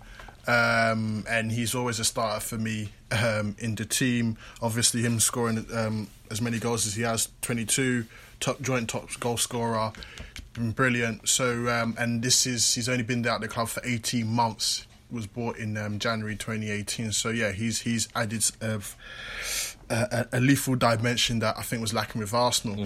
In terms of um, the manager Unai Emery, I'm actually again going to give the same mark as I did the previous two managers, and the reasons why, which is a 7.25. The reasons why is because I think if if and if Man United are anything to go by, it's very difficult the transitional period to move from one guy who's been there for 20 odd years um, to to uh, manage the team through that what is inevitably going to be a transitional period. And I think he's done it if you look in comparison to Man United he's done it better. Um, they've got a bit of fighter in that team which had been missing for the best part of eight years. Um, although they didn't get into the Champions League, you can now begin to take them a little bit more seriously than, well, certainly the last couple of years under Wenger. Um, and um, I feel they play decent stuff. Um, I, I will give a separate thing as well. I thought they were in the best game of the season for me in terms of pure enjoyment against Spurs at um, the uh, Emirates. Um, yes, there's plenty to do. The defense is horrific. The goalkeeper situation is okay, but um, I think for what it is and the start of the rebuilding process, which is going to be a three four year cycle, I think he's done well for his first season. So I'm going to give him a seven point two five. I'm gonna give Emery. Um, I would give him seven out of ten. Um, I think that Arsenal. eh, It's mainly been their home form that's been able to keep them. They've won an average amount of away games. Only seven they won away. Um, in regards to being one of the top sides, so that is ultimately what's going to cost them. Well, so not going to cost. What has cost them um, getting into the top four? Um, home they've done okay. They only lost to what Man City and Crystal Palace at home, so they've done okay. But I think that I think the problem Arsenal fans have had and why they've been so pessimistic at times is because they didn't really know. I know Harry Harry Symeou said this when um, he came on Turkish's show that came on um, Arsenal Fan TV. They didn't really know what Emery's philosophy was. He's mm. got Arsenal trying to manage the game and reserve some energy and allowing other teams to have mm. possession and hit them. And at a stage like when they played Fulham away from home, they scored some brilliant goals on the counter attack and that worked. But when it doesn't, you're sitting there and you're thinking, you've not entertained us football wise, like at least we had under Arsene Wenger. The fans were thinking, and you've still been getting beaten. So I think next season they'll more grasp the exact style that he wants, and if he can obviously delve into the transfer market and bring a couple of people in. But Emery, one thing he is is a winner, and they still and they still still obviously outside of the Prem just for a second could do it through the Europa Cup, but um, yeah, they've done okay. Arsenal again, though, as I've said in previous seasons, even when they conceded less goals, they concede too many goals. They let in 51 goals this season. They can see too many chances, and that should have been at least 10 more. And that's not even exaggeration because I've seen them play countless games. More in the first part of the season, they did get a bit more tighter in the second part of the season, whether it be Leicester, whether um, at home, whether it be Watford at home, whether it be West Ham at home. Numerous games, even when Liverpool came to the Emirates, Liverpool missed chances too. Teams have been missing key chances against them.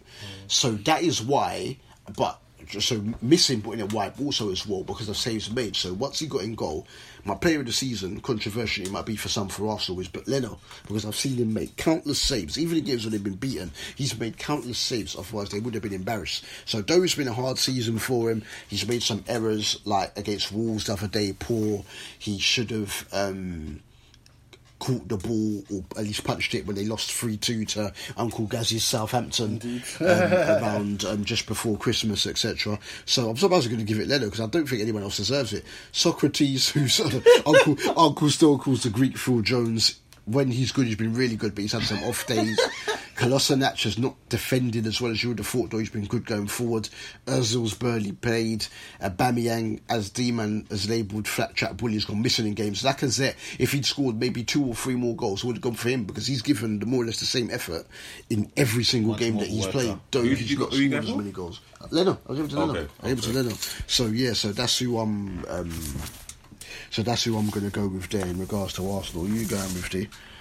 Uh, in terms of managerial ratings, I'll give Emery a seven. Um, not going to spend too much time on him. The fact that he's had to work on a shoestring budget um, and adapt is his first season in the Premier League. I think he's done pretty well.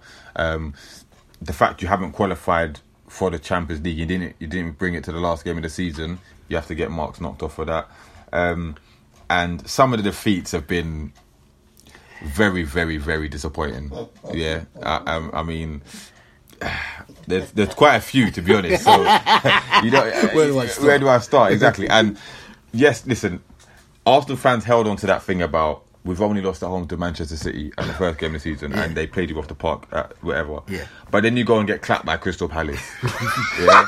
That, Palace that, that, and they Palace never looked like losing that game. Yeah. You were lucky to get that consolation to make it three two. So to me, you get serious marks knocked off for that.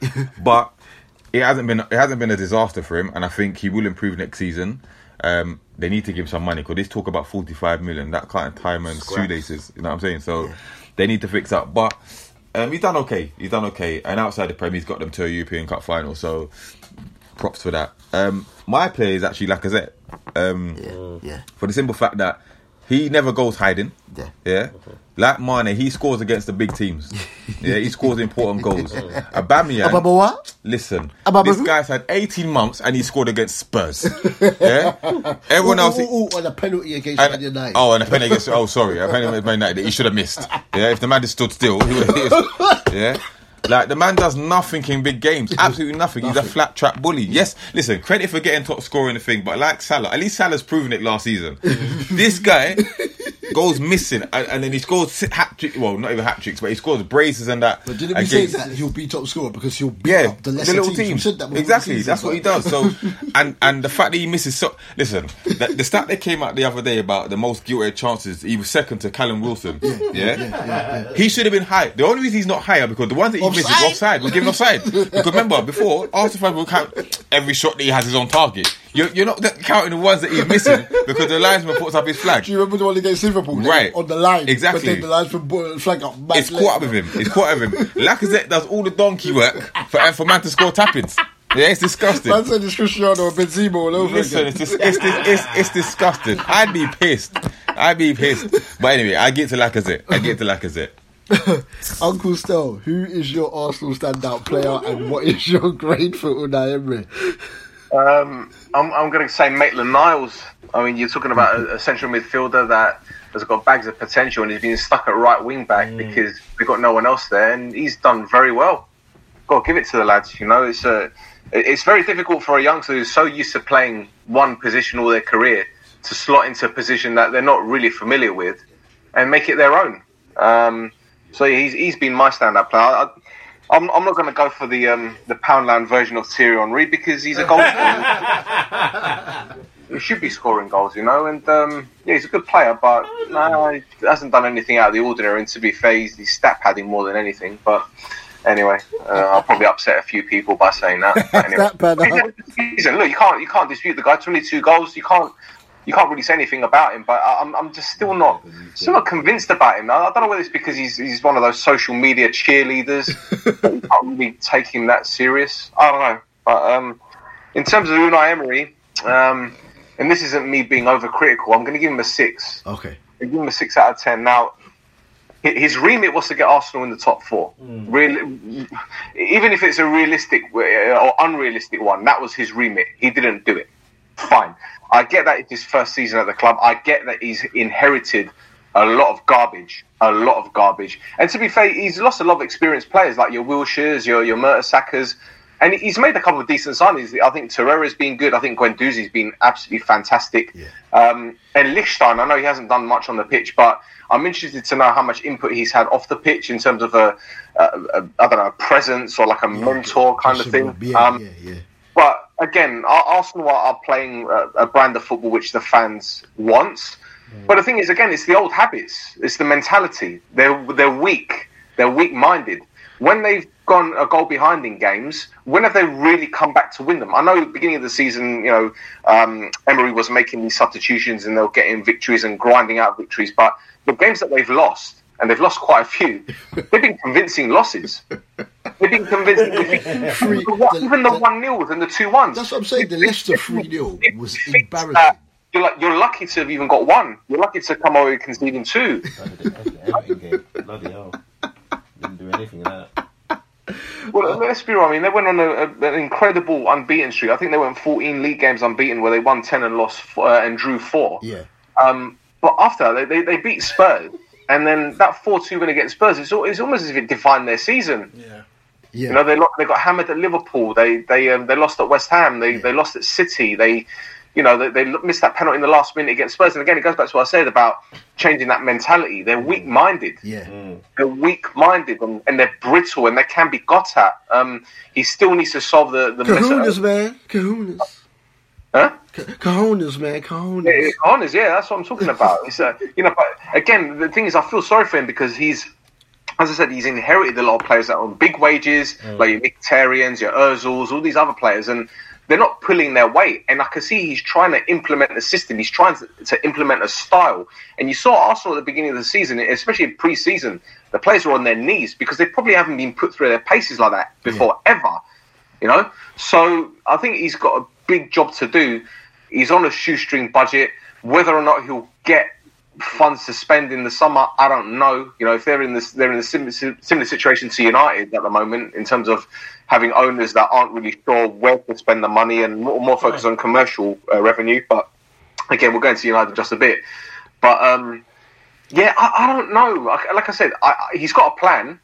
But whether he can implement it based on the resources that he's got, I- I don't think he can. They, they really need to up that um, that transfer kitty and, and get rid of a lot of players on big wages because that's the biggest challenge at the moment for Arsenal. It's not getting into top four because I think they can. Yeah. But they need to get rid of these these players like your Ozils and the ones that are on big wages that clearly have got no interest in playing for the club. Yep. And that's the problem. Yep, yep, yep, yep, yep. Right, so in sixth place is Manchester United. The Red Devils finish on 66 points. Oh, God.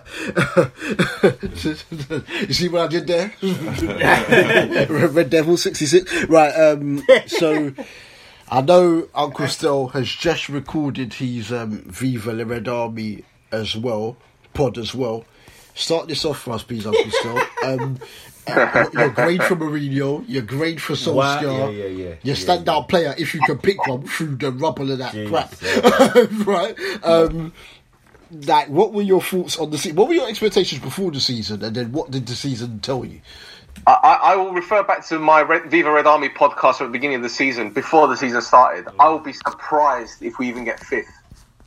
Um, that's how bad it was, even before a ball was kicked. I mean, our pre-season was a mess. Granted, we had a lot of players that were that had been in the World Cup, so they're on, on holiday and this and that. But the first thing we've got to take into consideration, we went on pre-season tour to America. He took a whole bunch of youngsters, right? This is Mourinho, right? Um, he was moody, he was miserable, and that's because he gave Ed Woodward the list of six targets and he didn't get any of them. In fact, the only one I think he got was Fred, and that's only because he stopped City from getting them. Because that's what Mourinho does. He Yeah. finds players to stop others from, Yep. from getting. We saw with um, Willian, for example. Yep. We saw with uh, Obi Mikel, uh, Marco Espion. Signing players because it prevents his rivals from getting them and, and it, it makes his own team stronger. Yep. And I think that was the thinking behind getting Fred. Um, so yeah, out of the six players we went for, I think only one we got, if that. Um, so he was miserable. There was the the Alderweireld situation where we were offered Alderweireld and uh, Ed Woodward said no because he believed he believed not Mourinho he believed that the, the the defenders that we had already were better than what was available out there. So that that tells you straight away who is um, calling the shots at United. It's not the manager, it's the CEO. So our, our preseason was shit. We, we drew the first three games. We lost to Liverpool convincingly. Um, we, we just about beat Real Madrid in, the- in a friendly. I don't know how that happened. Um, probably because Real Madrid played like I Castilla players. I don't fucking know. Um, and then the last game was think we drew that as well, or did we lose that? I can't fucking remember. So we're starting the season as we need to go on. Really, um, the, the, the first game of the season was against Leicester. It was, a, it was a terrible performance, but we just about won that game. We lost the next two, which was Brighton and Spurs. And after the Spurs game, I thought that was it for Jose. in fact, I even said on, on my show, I don't think he'll, he'll be there in December. Um, I, I knew the writing was on the wall. The uh, the argument with Pogba continued. The fallout continued. Um, and as I said before on Shoot The Defence, the uh, the tail was wagging the dog. Yep. Um, the players were calling the shots, and Ed Woodward was happy for the players to do so because hey, he's he's not in the firing line. It's, it's the manager, right? Yeah. Um, bearing in mind that he's the one that gave the manager a new contract at the end of the previous season. Um, so we were on a hiding to nothing from that. The, the cohesion wasn't there. The, the players didn't want to know. The, the manager was at loggerheads with the players and, and the CEO, and he, was just going back and forth. So we knew right from then that our season was was going to go down the toilet before we even started. But the problem is, we didn't anticipate it being this bad. Um, we got some good results, but then came obviously the, the Liverpool game, which which was uh, the game where, where Jose was uh, sacked afterwards. And then Solskjaer comes in, and all of a sudden these United fans are saying, "Yeah, Solskjaer's the man, and you know, he's the one that's going to lead us to, to glory and greatness." And as I said before, um, you can appoint a club legend it, with the thinking that, yeah, you know, it's going to get the fans on side, it's going to um, galvanize the team, and yeah, it, it, did that. But going back to again, because I feel like I'm repeating myself, like I'm Nostradamus or something. um, you know, what would happen when we have a bad result? How would the players react? You know, we, we lost that game against Paris Saint Germain and then we bounced back. Then we lost to Arsenal and then we kind of bounced back. But then afterward, it went tits up. And the reason why it t- went tits up is, is plain and simple. After the Paris Saint Germain game, before the international break, Solskjaer sat down a group of players and said, You ain't going to be here next season, so start finding other clubs. Unfortunately, some of these players that he told told were leaving were still picking them.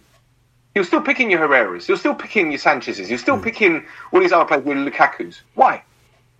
Why? So we went downhill, um, and the rest is history.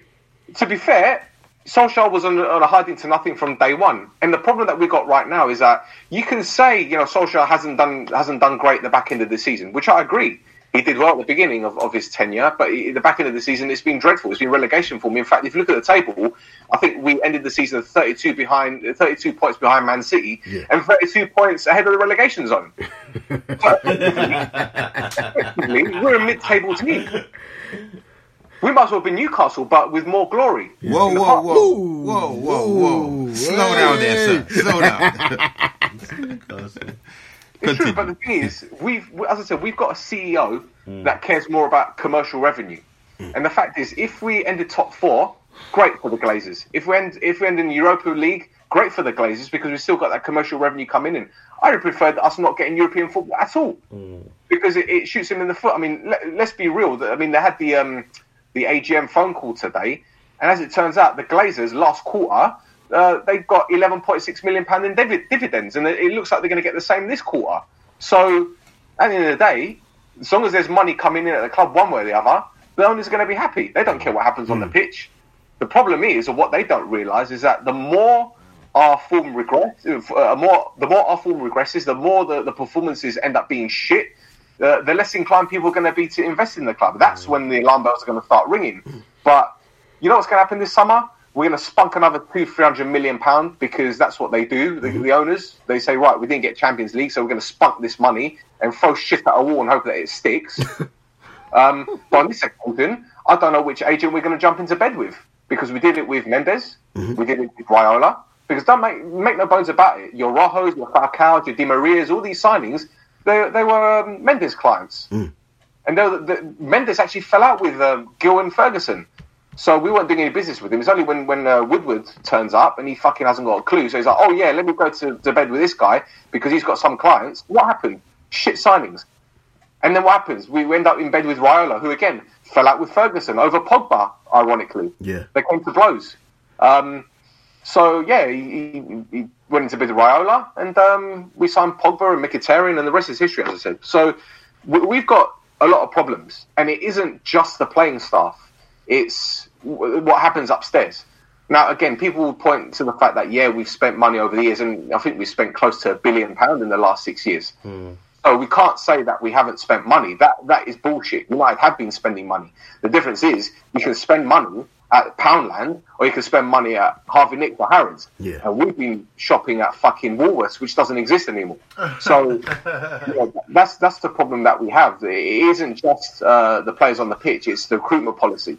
We've got 57 scouts. 57 scouts, the most scouts in, in the Premier League. Premier League. To tell me that they can't find one decent player that that you know is, good enough for the first team? But no, let, let, let's let's rely on some 17 year olds that have hardly played a game of football in the hope that a they uh, catch lightning in a bottle like they did with Rashford, albeit for a year and a half, or end up uh, uh, finding a, a starlet which they can sell on for 20, 30 million pound, the whole Moneyball thing, because that's what they want to do. Um, so yeah, I, I could go on all day. night about United, um, which I won't because you guys have got things to say as well, and you know it's, it's probably going to be much more, I don't know, nicer than the way I put it. But um, yeah, the, the, the be all and end all of it is um, if the Glazers and Ed Woodward die in an aeroplane accident, that'd be great, but that's Oh, not going to happen. Oh wow. Um, so we're just going to have to, um, I don't know, uh, deal with mediocrity until something happens. Hopefully, we get taken over, but that's looking less likely because I hear the Saudis are looking at Liverpool now. Um, so yeah, happy fucking days like the Fonz. So what what what grades do you give to Mourinho and Solskjaer? Uh, I'll give Mourinho a 10 for putting up with this shit. Um, for did and walking away with 23 million pounds. Um, uh, this season, Jose, again, I'll give him a 5. Yeah. Um, based on his resources and what's what's been going on. Um, with Ole, I, I, can't, I can't judge him. I can't give him a grade because I, I haven't seen anything of him. Do you know what I'm saying? Half a season, I can't judge a manager uh, based on half a season. If you, if you want to talk about the first 10 games, I'd say, yeah, 10. If you want to talk about the last 10 games, I'd say 1. So I'll give him an average of 5. And, and, and, and beneath all the rubble and whatnot, who is your your stand who's your standout player of the season? Bloody hell, that's a, that's a nice way to call um, uh, Luke Shaw. Um, I, I call him a fat fuck. He eats pizza too much. Um, uh, well, I, I can't say Martial because uh, he's too busy shagging about, so no. I can't say Rashford because he fucking pants. Um, Lukaku wants to leave. Um, Sanchez is awful. I can't, off the top of my head, I can't really think of anyone. Probably Lindelof. Lindelof. Yeah, yeah, good pick. That's a good pick. pick. Lindelof, yeah, because he's he's he's um, the only right sparking. In fact, he's our best defender, Yeah. only defender, really. And there was I thinking you were going to pick Phil Jones still. oh yes, yeah, Phil Jones. Yeah, Right, um, I'm going to go uh, Man United. Right, Uh, I'll go with Pogba, but as I said, I should really be going with Lindelof. Actually, I should really because he's been more consistent than Pogba has. Um, Yeah, can I just interrupt you two seconds there, Yeah, right? yeah. Because I know that you guys are going to have a massive Pogba debate because it's it's always going to happen. But um, there's one thing that I've always heard on, on social media about Pogba, and yeah, they're saying that he's covered the most ground, he's he's scored the most goals for us, most assists, yada yada. Think of any any stat you can come up with, Pogba's probably top of it. But also, people are saying, "Oh, look at the people he's playing around him." You know, he's you know he's not um, performing to the, the best of his standards, best of his abilities because the players that are around him. Let me tell you something, and I'm I'm, I'm saying this with gritted teeth right now. But if you put Steven Gerrard, the prime Steven Gerrard, mm-hmm. in that United team, and let's just say he's well, he was a United fan, hypothetically speaking, right? You will see twenty times the footballer than you do with Paul Pogba. Mm. Mm. Steven Gerrard was a leader. He mm-hmm. gave a shit about the team. He gave a shit about his his um his teammates. Yeah. He kind of player that grab the game by the scruff of the neck, and Yeah. players that weren't pulling their weight, he would literally grab him by the balls and say, "Yo, "This is the fucking biggest club in the world, or one of the biggest clubs in the world. What are you fucking doing?" Yeah. But I see Pogba as just this footballer that is he's not lazy. Far from it, because the stats show that he, runs, you know. But you got a footballer that I, I just feel that he can't be bothered. There's a difference of being lazy and, and can't be bothered. There's Yeah. a big difference. And I just think that he knows that he's gone in the summer. He knows that you know his agent has probably worked something out with Real Madrid in the last three, four weeks of the season. And he's just been like, nah, whatever it is, what it is. And again, you don't want players that aren't committed, which is why I've been saying I want players that are committed. Yeah. If you get 11 United players that are 100%, 120% committed to the club, I'll take that over 100, uh, over 11 players that are classed as world class, but can't be fucking asked. Again, I go back to Anthony Martial. I mean, how many standout games has this guy had in his United career? Five, six? How dare you say that to Martial FC still? How dare you? Well, no, they, they can come for me, but I mean, they're 10 years old. What are they going to do? Fuckers. But, um, yeah, I, listen, I could go on all, all day about United. And I'm, I'm, you know, again, I can pick on players that shouldn't even be anywhere near the club. Smalling, Jones, Darmian, Rojo, uh, Herrera. Thank fuck that Prussian merchant's gone, honestly. honestly. yeah, you know, Sorry, sir. I didn't mean to make you angry, man. no, it's fine. I'll just just watch my rant video. It's 38 minutes of gold. I'll, I'll let you continue. I'll just put my feet up and Right, I'm gonna, I'm gonna, I'm gonna go with Pog. Um, yeah, with Pogba. It should really be Lindelof, just for the fact that without his goals, though he's been hella inconsistent. Um, without his goals, so there's been quite a few penalties, and that they they would have amazingly had even less points than they've actually got. Um, I'll give Mourinho a five, like Stel did, and I'll give Ole five point five. It was looking like a seven at a stage, but then it just came off, and it was from when they gave him the job permanently. I don't think he should have been given the job as permanent as you said. We said this on the Footy on Top Show. We said it on the uh, on here on the Footy Pod on when Dish was on there, which I think was number five. We said that it's too soon, and I did say after the PSG win in the Champions League, I don't believe that he showed me anything tactically. I think it helped that they had all those injuries and suspensions because um, in terms of the lineup put out, and they were able to capitalise on the mistakes. But to stick with the league form, results against Wolves, etc., just been unacceptable. But even some of the games that they've won, they beat Bournemouth at Old Trafford, and Bournemouth from set pieces had as many chances as Man United. So even though they were winning 3 1, 4 1, they obviously beat Cardiff 5 1 in Solskjaer's first game. Just felt that there's something not right. Just seemed look like they're going to concede. They've only scored what? They've got 65 goals this season, but they let in 54. I, I don't know when was the last time United conceded over 50, 50 goals in the league. Um, because obviously, then De Gea this season has had his worst season for them since his opening season. So, yeah, that's what I'm going to go with there. But United were really, really disappointing. But as Jose said when he got them to second last season, he said that was his finest achievement, even better than doing the treble with Inter and um, winning the Champions League with Porto and the um, Europa League with Porto as well. Um, and you see what he was saying now. Some of those players are not fit to wear the shirt, and I do often say that it was a case that Fergie wouldn't have some of the players that are there now have them at the club. But saying that, still there are some in the starting lineup that aren't good enough that he bought the Smallings and the Joneses etc. in this world. So yeah, that's my grades for United. I'll keep it short and sweet, bro. Mourinho gets a five. Solskjaer gets a four. Yeah, I think that brother's out of his depth. Yeah, actually, they appointed him too soon. He won the league with Molde. How Listen, dare he got Cardiff relegated. yeah. And then they come to Old Trafford and clap them up. From that alone, you are in trouble, bruv. Yeah, you're making all these statements about, yeah, his player's not fit to wear the shirt, blah, blah. That's all good and well. But make them back you financially in the summer and see what you waste 200 million and start that season with four defeats out of five and see what happens to your ass. Yeah? He's going to get found out next season, in my opinion. Yeah, you can't manage Manchester United on heart and passion. Yeah, I'm sorry. You got to have a bit of nous. Yeah? On. Joe, everything Jose said, as much as I don't like this brother, everything is coming true. What he said, yeah, everything's come to come to the forefront. But I'm to, just surprised that you lot are only noticing this now. listen, I'm, I'm, No, no. I've been too busy laughing at them. I'll be honest, I've been too busy laughing to take it to take it fully, fully focused on your club, bruv. It's it's a, it's a shambles. When, when those fucking gimps took over in 2005, make no mistake about it, we were saying that one day we might end up like Leeds.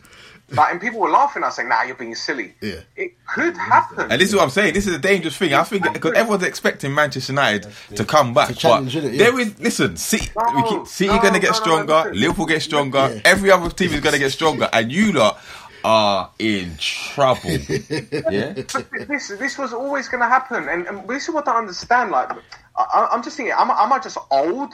Am I just like a really old dude in the sense that I've seen too much football for, to know that you know you can't be this successful for a, a sustained period, Period, of time. yeah. I mean, look at Liverpool's success in the 60s and 70s and the 80s, right? Did any Liverpool fan think that the success would ever end? I, possibly. Yeah. But when you're winning so many games and winning so many tournaments and competitions and whatnot, you think that it will never end. You're invincible. Mm. But it stopped. They stopped winning the, the title. And it's been, what, almost 30 years now. Sorry, Dean, But, you know, it's been almost 30 years. Now, with us, people are saying, ah, United will bounce back. We ain't going to bounce back, with not with this regime anyway. Yeah. I we fully agree. back, You're not living win. off the name. You're living off the name. Like that's what, yeah, and yeah, yeah, brand. Like this Ed This Woodward my guy, he thinks Man United, Man United can attract is- everybody and anybody. Why do you think, like, you know, uh, Nike are selling all these Air Jordan uh, boot uh, trainers, whatever? Because of the name. Yeah. It's the fucking name. What's Michael Jordan since? What did he do when he retired? He played baseball for a bit, didn't he? he did like weighing a 45 and he did fuck all. He was living off the 23. That's what we're doing. We're living off the 23. We're living off the 7. It's true. It's true. And the thing is, But the thing is, people don't realize they're like, oh yeah, yeah, United, they're gonna bounce back. We're not gonna. We ain't a fucking, you know, trampoline. We ain't gonna bounce back. you lot have become the banner club in terms of transfer window as well. Because I keep saying it, like you said, you your lot's um, aim was to basically steal players off um, other clubs. Yeah. and I I genuinely believe that Man City and Arsenal came together and.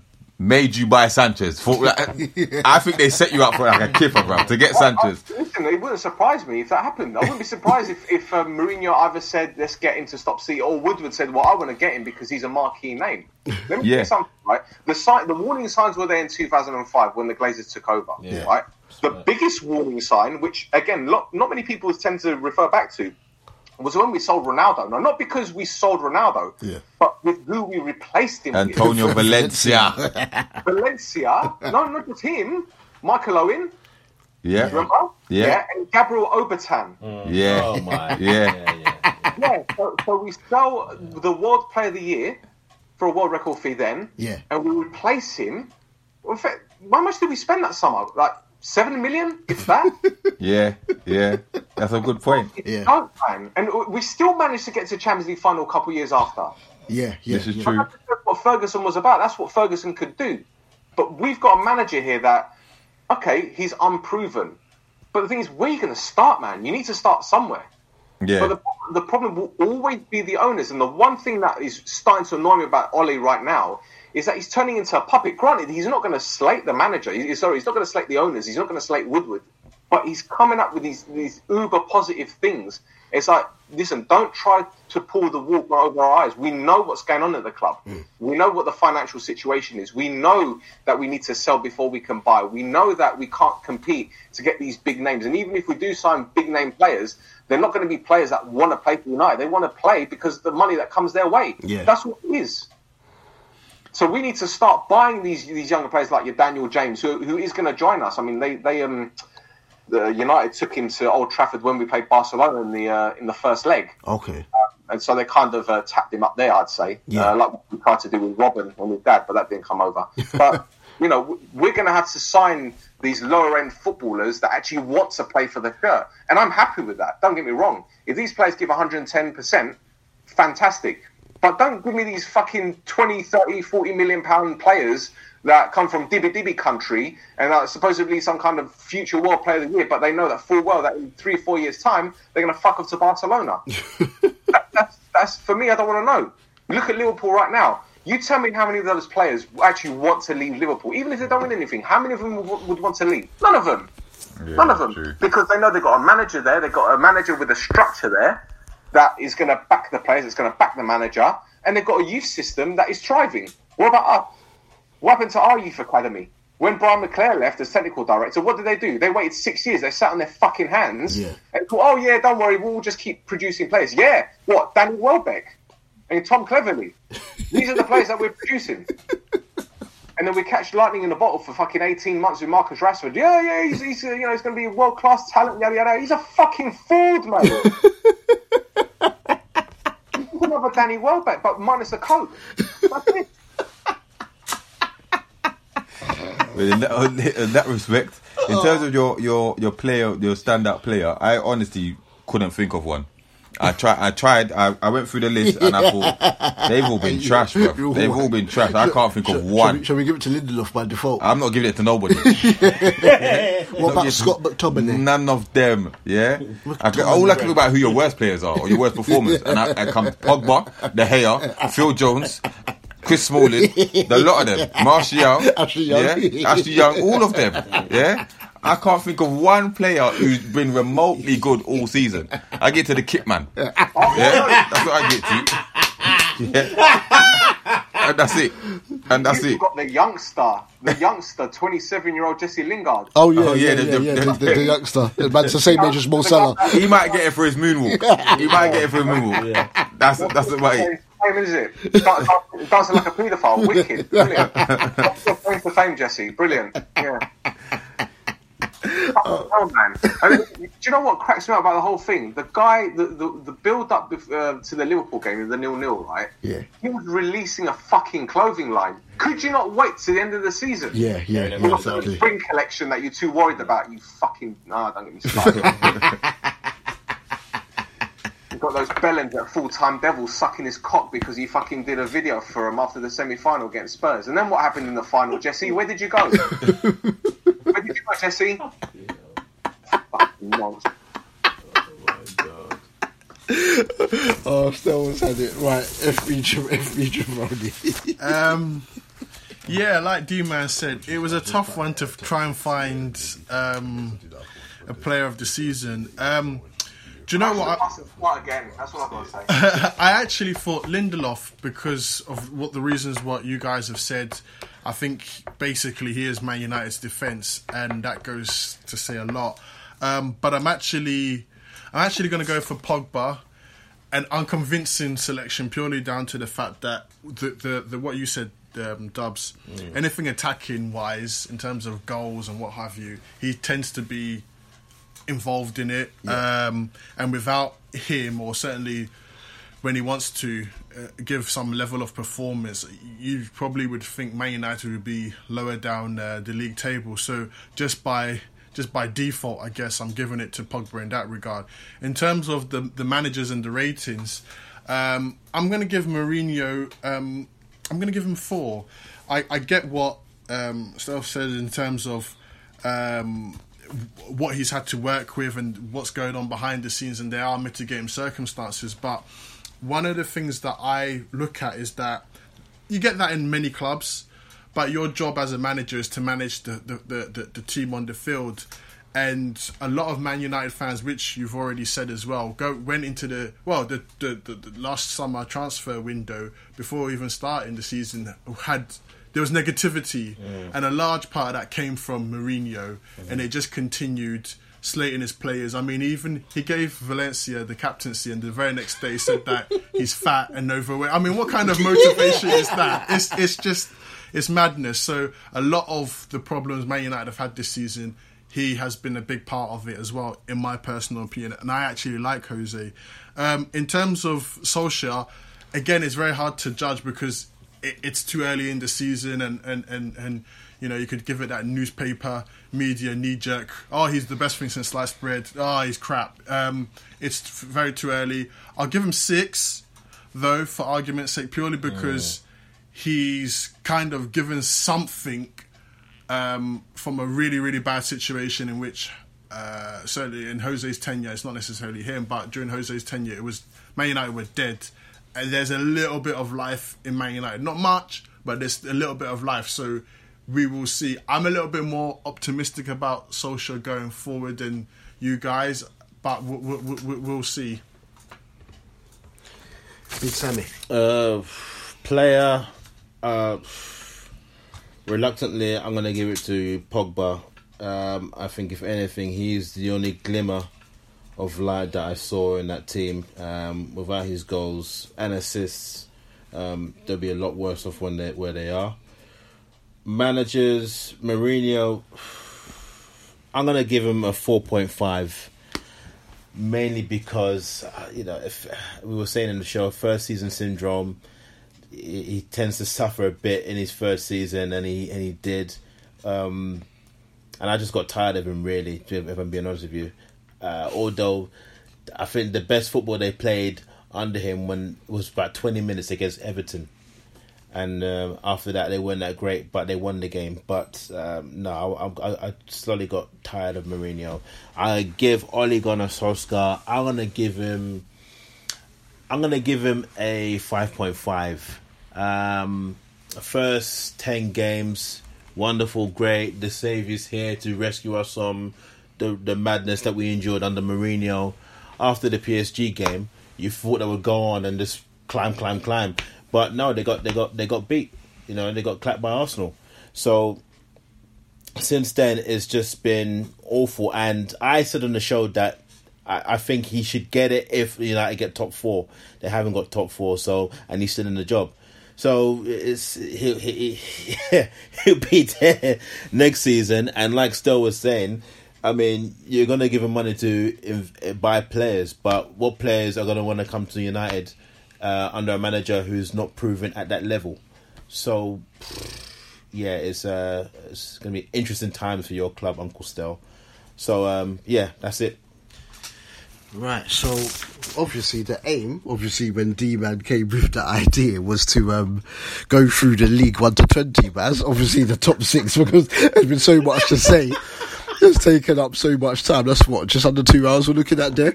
What we'll do is for the next podcast, and even bits and pieces of this will be done on the um, Footy on Top show on the coming Saturday mornings. We're going to halt that part to the season review there, and we're going to move on to wrap up the pod for the last like five to ten minutes or so with the usual league roundup um, that we do. So, just quickly as we go through the EFL league, Norwich won the title, won the championship with ninety four points. Um, they are back in the Premier League, just like the old days. With Jeremy Goss and, and, and Chris Sutton and the right? Um, they've done brilliantly, as I said, with all the players that they lost. What they lost, Pritchard, Maddison, the Murphys, and they've been able to get themselves up. They've done well. Big shout out to um, Tim Krul because when they Norwich, they're quite expensive with their football, and without the saves that he's made this season, they would never have won um, this title. Just want to point it out because they let in what 57 goals this season compared to second place Sheffield United, who only conceded um, 41. Um, what Sheffield United back in as well, just like the old days with with Brian Deane and the man, then. just like the old days, mate. Yeah, Norwich and Sheffield United back in the Prem. Old Ty Sean Bean. Unfortunately, though, we will have no Leeds back in like the old days, the Lee Chapman days, Rod Wallace and that, because um, I'm g- coming to you, um, Uncle Stel, with this. The, so the playoffs got played. Third place Leeds played sixth place Derby. The first leg finished 1 0 to Leeds, and then um, Derby won a thrilling second leg yesterday, 4 2 to go through 4 3 on aggregate. Couple of goals for Marriott off the bench. I'm a big fan of Marriott. Mason Mount um, with a couple, a couple as well. He, uh, I, I, I rate uh, Mason Mount highly. Um, sorry, Mason Mount scored uh, the Harry Wilson penalty. Sorry, yeah, um, as well. Um, and then in the other one, um, and I know me and D Man, and I know numerous others were so happy in the Brum derby. Uh, Villa won the first leg 2 1 against West Brom. The second leg was 1 1 0 um, by West Brom. Went to penalties. So extra time, no goals. And then penalties. Villa won on penalties. Um, Tammy Abraham, lucky it was a poor penalty to win it. Uncle Stel, who is going to win the playoff final at Wembley out of Aston Villa and Derby County, fifth and sixth? Mm, it's a difficult one. Uh, both teams playing very good football. Um, Dean Smith has done a remarkable job since taking over at, at um, Villa, and Lampard's been exceptional. The only thing is, I just think that the occasion might get to the Derby players. I know they've got a lot of youngsters. They've got Huddlestone who's, and Keogh and um, and uh, Ashley Cole obviously have been there and done that, but Yeah. it's a, it's a fairly young squad. Um, but Villa, they got some some I wouldn't say big game players as such, but they've got a bit more experience. So I think they will just edge it. But then again, it's it's that playoff final, man. We've seen so much happen over the years. So many big results, big performances. I remember Dean Windass scoring a winner for for Hull in the final. Yeah, Uh, yep. You know, uh, Hopkins for. Crystal Palace over the years, and it's difficult to, to predict a winner. But it, if I'm going with my head, I'll probably say Villa. Villa, yeah. Um, I've got a feeling Derby are going to cause a surprise. In fact, Lampard's going to be given this big, this big status in, in regards to look at what he's done in his first season in management. Now they've got there because actually when it needs to come up, but since Spygate, it's just gone pear shaped for them. They've lost three. They lost three of their last five in the league, well. and unfortunately continued um, that form on. Do you think Stel that Bielsa will still be there next season? No chance. No chance whatsoever. I mean, the guy looks broken already. Um, he, he looks like a broken man. And let's be honest, Bielsa, i- i- as great as he is as a coach, he's also one of these guys that will throw the toys out the pram and do one. I mean, didn't he leave Lazio after two days or something? Something like that, it? Yeah. so he's, he's got a habit of jumping ship when the shit hits the fan. So I don't know. And on top of that, that I don't think Leeds are going to back him financially. They're not financially strong in comparison to a lot of the teams that are coming down. Uh, look at Fulham, for example. I mean, they, they can afford to spend 100 million pound. Uh, I know they didn't keep them up. Huddersfield obviously got the money, the backing. They've got a new uh, chairman. Um, I know they're going to lose a few players, but again, they'll be financially stable. Uh, Cardiff, even, even they will have a bit to spend. I mean, I know that they didn't. I don't know about the whole Salah uh, incident. Uh, I don't know if they- they've paid out or whatever, but you know, for, for a club like Cardiff to be spending eight million pound on a player, that's pretty unheard of. So, I think financially, Leeds aren't as strong as, as a lot of the clubs that are in the division. On top of that, don't forget he's called on a, a lot of youngsters, and they did get burnt out at the back end of this season, and we saw it the other night. You know, even with ten men, they did look threatening, but they looked leggy and they were making rash decisions. You saw the challenge from the, the, the, the centre back that got him sent off, and I don't know. I, I can't see him staying there. Let's be real. What he's done with, with Leeds this this season, um, it's been quite remarkable, and his stock's gone up as well. Forget the fact that they didn't go up. His stock has gone up to even get them, you know, where they ended. Some of the football they played was just Well, there it outrageous, is. man. So, so what's to say that you know a club?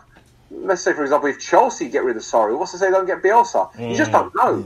Stranger things have happened in football, but I, I, I can't see him being there in the summer. Look, and if Jimmy Hasselbaink, a, a Leeds legend, says that he's not going to be there, um, I have to go with Jimmy. yeah, yeah, defo. D, D, who's gonna um, go up? Who's coming up to the prem? First of all, can I just say Leeds United are a disgrace? yeah, from the position that they was in, Yeah, yeah. to where they fin- how they finished the season, Yeah. and I have to shout out my best friend Curtis because he said, with Bielsa in charge, they're going to play this wonderful football, And not come. and his teams have a tendency to burn out come the end of the season. Yeah. So he said this is going to happen to Leeds, yeah, and they're not going to go up, and and he he was spot on. Spot on. But um, in terms of, I hope, I hope Derby come up. Hmm. I can't stand John Terry. Anything that he's involved in, I want him to fail. Yeah, but like Stel said, I think the occasion might get to Derby. But you know what? I think, I think, I think, I think Derby got. You know, I think they're gonna do it. I think they're gonna. sup- I think they're gonna surprise. I think they'll do the same thing. Go down one 0 and come Yeah, back and and come, the that's what I'm to say. I think Yeah. they're to completely outplay them. Got one, Yeah. yeah. they're to end up losing like Yeah. two or three one. Lampard is Lampard. What he's done at Derby, I think he deserves a spot in the Premiership. And you know what? Again, if he doesn't, if he doesn't come with Derby, he's have to say that Chelsea, Chelsea come for him. This is what I'm saying. Yeah. That's what I think. I think Lampard and Steven Gerrard will be of their respective clubs. Clubs. Will Yeah. be Yeah. the next the next manager. I think That's Gerrard true. will take over Klopp Yeah. So in a few years. I, I've been following Lampard what he's been doing at Derby, and I, I am impressed. with be him and Jody Morris. Yeah, Um, Jody Morris is ill because yeah. we all know what he did with With the Chelsea's youth, youth team. team, exactly, They so- called in these young Yeah. and they're doing a thing. I, ho- I hope they do it, and I, I think it'll be a very good game as well. I actually think it's going to be a good game. But um, yeah, props props to Villa as well. I mean, they spent because they spent another season. They came down when Newcastle come down, didn't they? yeah, and they lost in the playoff final last year to Fulham. Yeah. So to come back from that, They sacked Bruce. yeah, Um, Dean After man Jones. got a thing lobbed it's Dean head. Jones they got in, isn't it? Huh? Um, Yeah. Villa the manager, and they looked out of it, and they won like about eleven or something like Yeah. that in a row. Yeah. and just flew up and got in there. But this is the cruelty of the of the championship, though, because look, Norwich and Sheffield United have gone up. Third and fourth place are the- both got knocked out in the first stage of the playoffs, and it's fifth and sixth that could be got. One of them could be going up to the and with a trophy. West Brom it's deserve it No, they do. sacking West Brom, they do deserve yeah? it. They deserve it. But um, I think I think Derby will do it. I think Derby will do it, and I, I'll be rooting for Derby as well. Labs, I'll take it back because remember when they won like two out of ten or whatever it is. I said Yeah. that he, he, is he going to get shifted? They come back well, finish up the season strong. FB Jabroni, who's who's going up in the championship, man? Um, usually in the playoffs, it tends to favour um, the team that is in good form. Um, they time it to perfection, and with that, in this particular thing, I think Derby are in. Uh, they're timing it to perfection. I would like Derby because they're the exciting team, but Villa have that. I think yeah, Villa have that resolve, but I'm going to lean towards Derby. Um, just impressed with how they came back against Leeds. Show some fight. You don't. You can have all the skill in the world, but if you haven't got fight, which we talked about in, uh, with Man United and their players, you can't do anything. So I'm going to lean towards Derby. I think they, they, they'll be playing Prem football uh, next season. Will Bielsa still be the lead No, no, no, uh, no. If he is, I'd be absolutely shocked. Do you, Uh, do you think? Obviously, you still mentioned um, Chelsea before. Do you think that someone like Brighton might have a pop and try and get mm, Bielsa yeah. because they've sat Hughton apparently because they thought his style was agricultural. Yeah. So will they go for Bielsa and try and get expansive? Well, I was saying this to one of my friends yesterday that I wouldn't be surprised if next season we see Bielsa in the Premier League. Which team I don't know, hmm. Newcastle United. imagine, imagine. but but yeah, you know, a team like that. I think because of his all right, the Spygate thing has, has not helped, but he's well regarded. and Pep really likes him a lot. He really Yeah, respects Pep him. him before he took he's- the- he- the- the job. respects Yeah, him a lot. yeah, so yeah, yeah. with, with with that as well, I think if there was a managerial post in and around the mid-table, he, he you know a team would, would, throw their hat in the ring. Brighton, no, I, I don't think so because I think they've already got someone that they're earmarking. But yeah, I, I, I yeah, I can certainly see Bielsa managing in the Premier League next next season. Big Sammy. Okay, yeah, um, I'll say for Leeds and West Brom, karma came to bite them right in the derriere. Uh, West Brom for sacking Darren Moore, and for Leeds for Spygate shooting his mouth off when he didn't finish the job, basically. Aston Villa, I think, will edge it because of the experience. Although I can't stand, I, can, I can't stand John Terry either as much as D-Man. I can't stand him. Um, I would like Derby to win it because we got our kid in there, Harry Wilson. But I think Aston Villa will kind of just nip it to the post um, overall. So I think they'll they'll take the last position. Cool, cool, cool. B- Bielsa, will you still be there next season? No, no, no. I, I don't think no. It's it's, to, it's top draw. It's top He draw. won't be there tomorrow. He won't be there. He won't be there. you know, because even even after that game, he, he looked broken. He looked Yeah, like, he, he- innit? yeah, Yeah, he he, looked like, like, yeah, he on the verge of tears. If if anything, he probably was crying. Yeah. So who's to say? Uh, any club can come in for him. He'll do a job. But um, Brighton's a good shout. Right, so to League One. Luton and Luton champions, Barnsley in second. Uh, Sunderland have just knocked Portsmouth out 1 0. Charlton and Doncaster play their second leg tomorrow. Charlton are winning 2 1. Who is going to go up from League One to the Championship? Me personally, I think Charlton. I love Charlton. Yeah, um, I yeah. think Bowyer has done a good job there. Yeah, yeah. But yeah, to keep it brief, I'll say Charlton. Yeah, same Charlton as well. I'd love Charlton. I hope Charlton do it because one of my mates from work, he is a Charlton fan. He's actually going to the game Yeah. tomorrow. Um, what uh, is it? Bowyer has Yeah. done for for Charlton, impressive. Um, yeah, another opportunity to see to, to, to see go to a London club in the Championship. Why not? Why not? Good luck. Uncle Stel, who's coming up from League One? Ah, I hope Charlton, man. I really hope Charlton because I I want to see another Sunderland Netflix documentary where their fans crying. yeah, D- D-Man does too. You know, they in celebrating uh, Aguero's winner like they fucking won the league. fucking hell. You get Chris Coleman as your manager thinking that he's going to work miracles like he did with Wales. What happened? Went down. No one. the funny thing is, you saying his name. He got sacked um, uh, yesterday evening from um, that Chinese team he's at. Well, there, there you go. Is it Shanghai man. Shenhua or whatever? Coleman got, Coleman got axed. He's going to go home to Charlotte though, so he's still Calling- winning. calling He's still winning. He crumbles like a fucking cookie. I give him that. right in League Two. Lincoln won uh, the league. Bury second. West Brom. West Brom. Goodness me. Milton Keynes third. And then the playoff final is going to be between Tranmere and Newport County. Big up Newport because they went on one hell of a run um, to conclude the season to even get into the playoffs. And now they're in the final. Who's going up out of Newport and Tranmere? You Talking got- to me? Yeah. Who's that? Who's that aimed at? Anyone? Anyone?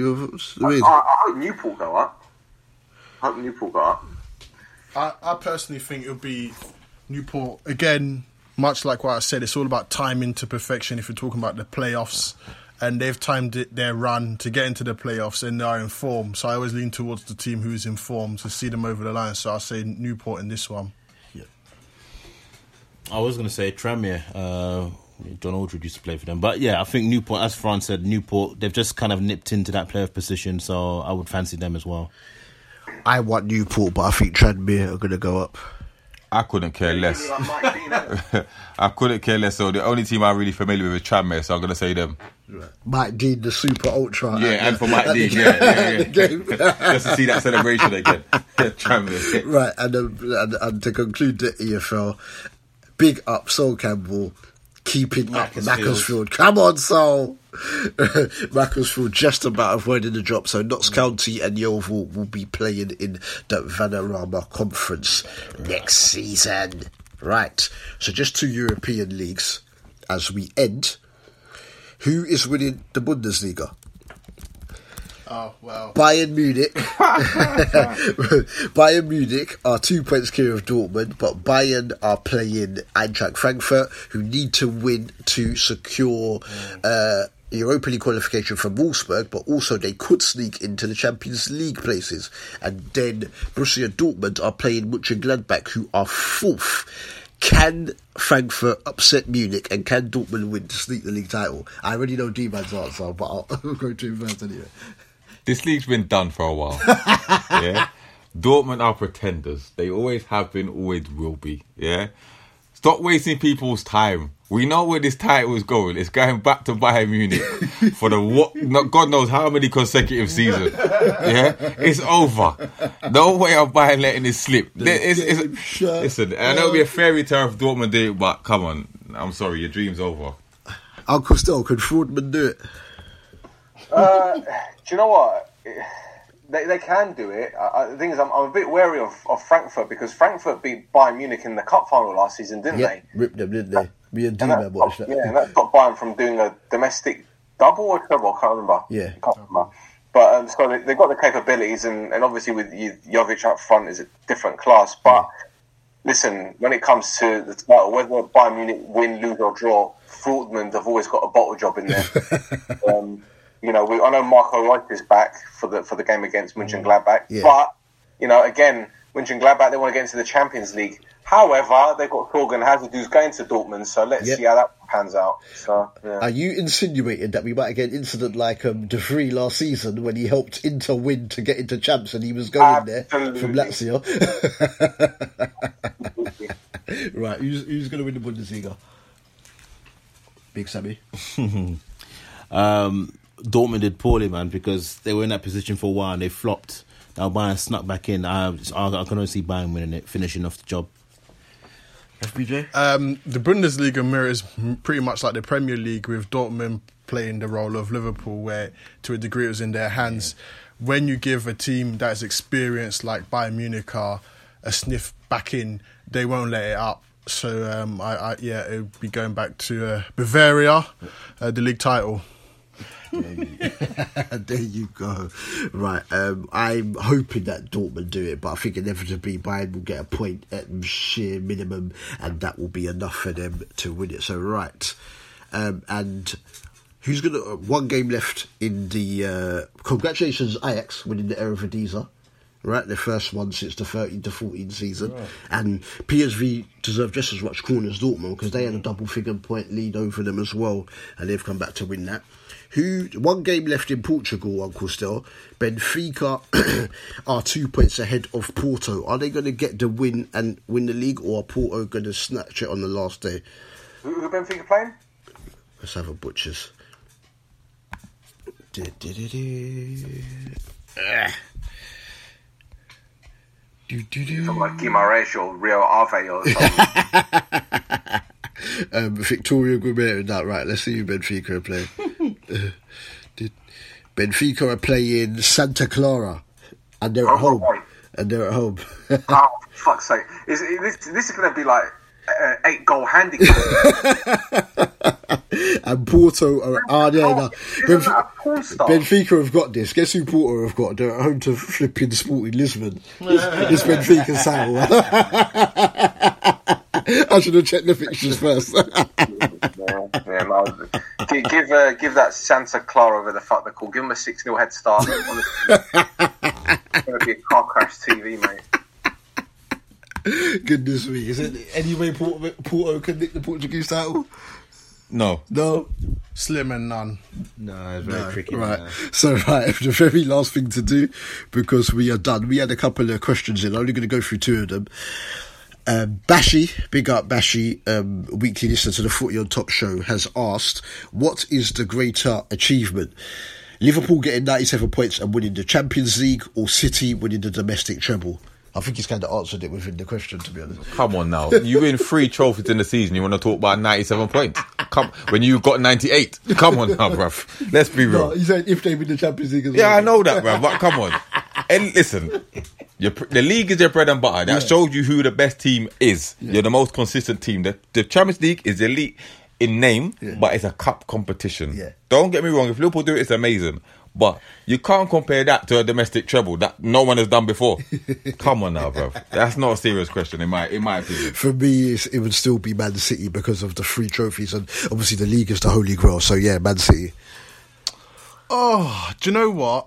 I would have said I would said the treble, but the, the the easy run City have had to get to the I mean dead teams. No, but look, I mean, yeah, look, it's all about winning as far as I'm concerned. And if City do something historic, which was always seen as the treble until the uh, emergence of European football, um, I, I I would lean towards that. Just even though they play face some dead teams, though.